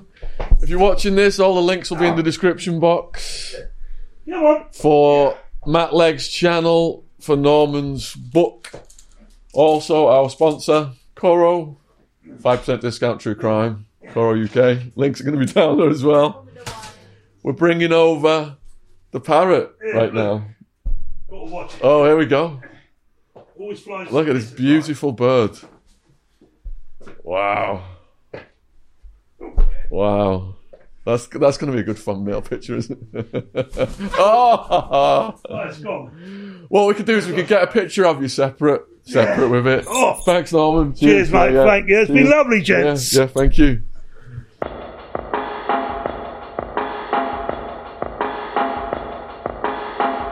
Chet Sandhu's book is finally available worldwide on Amazon. He's one of our most viral podcast guests ever.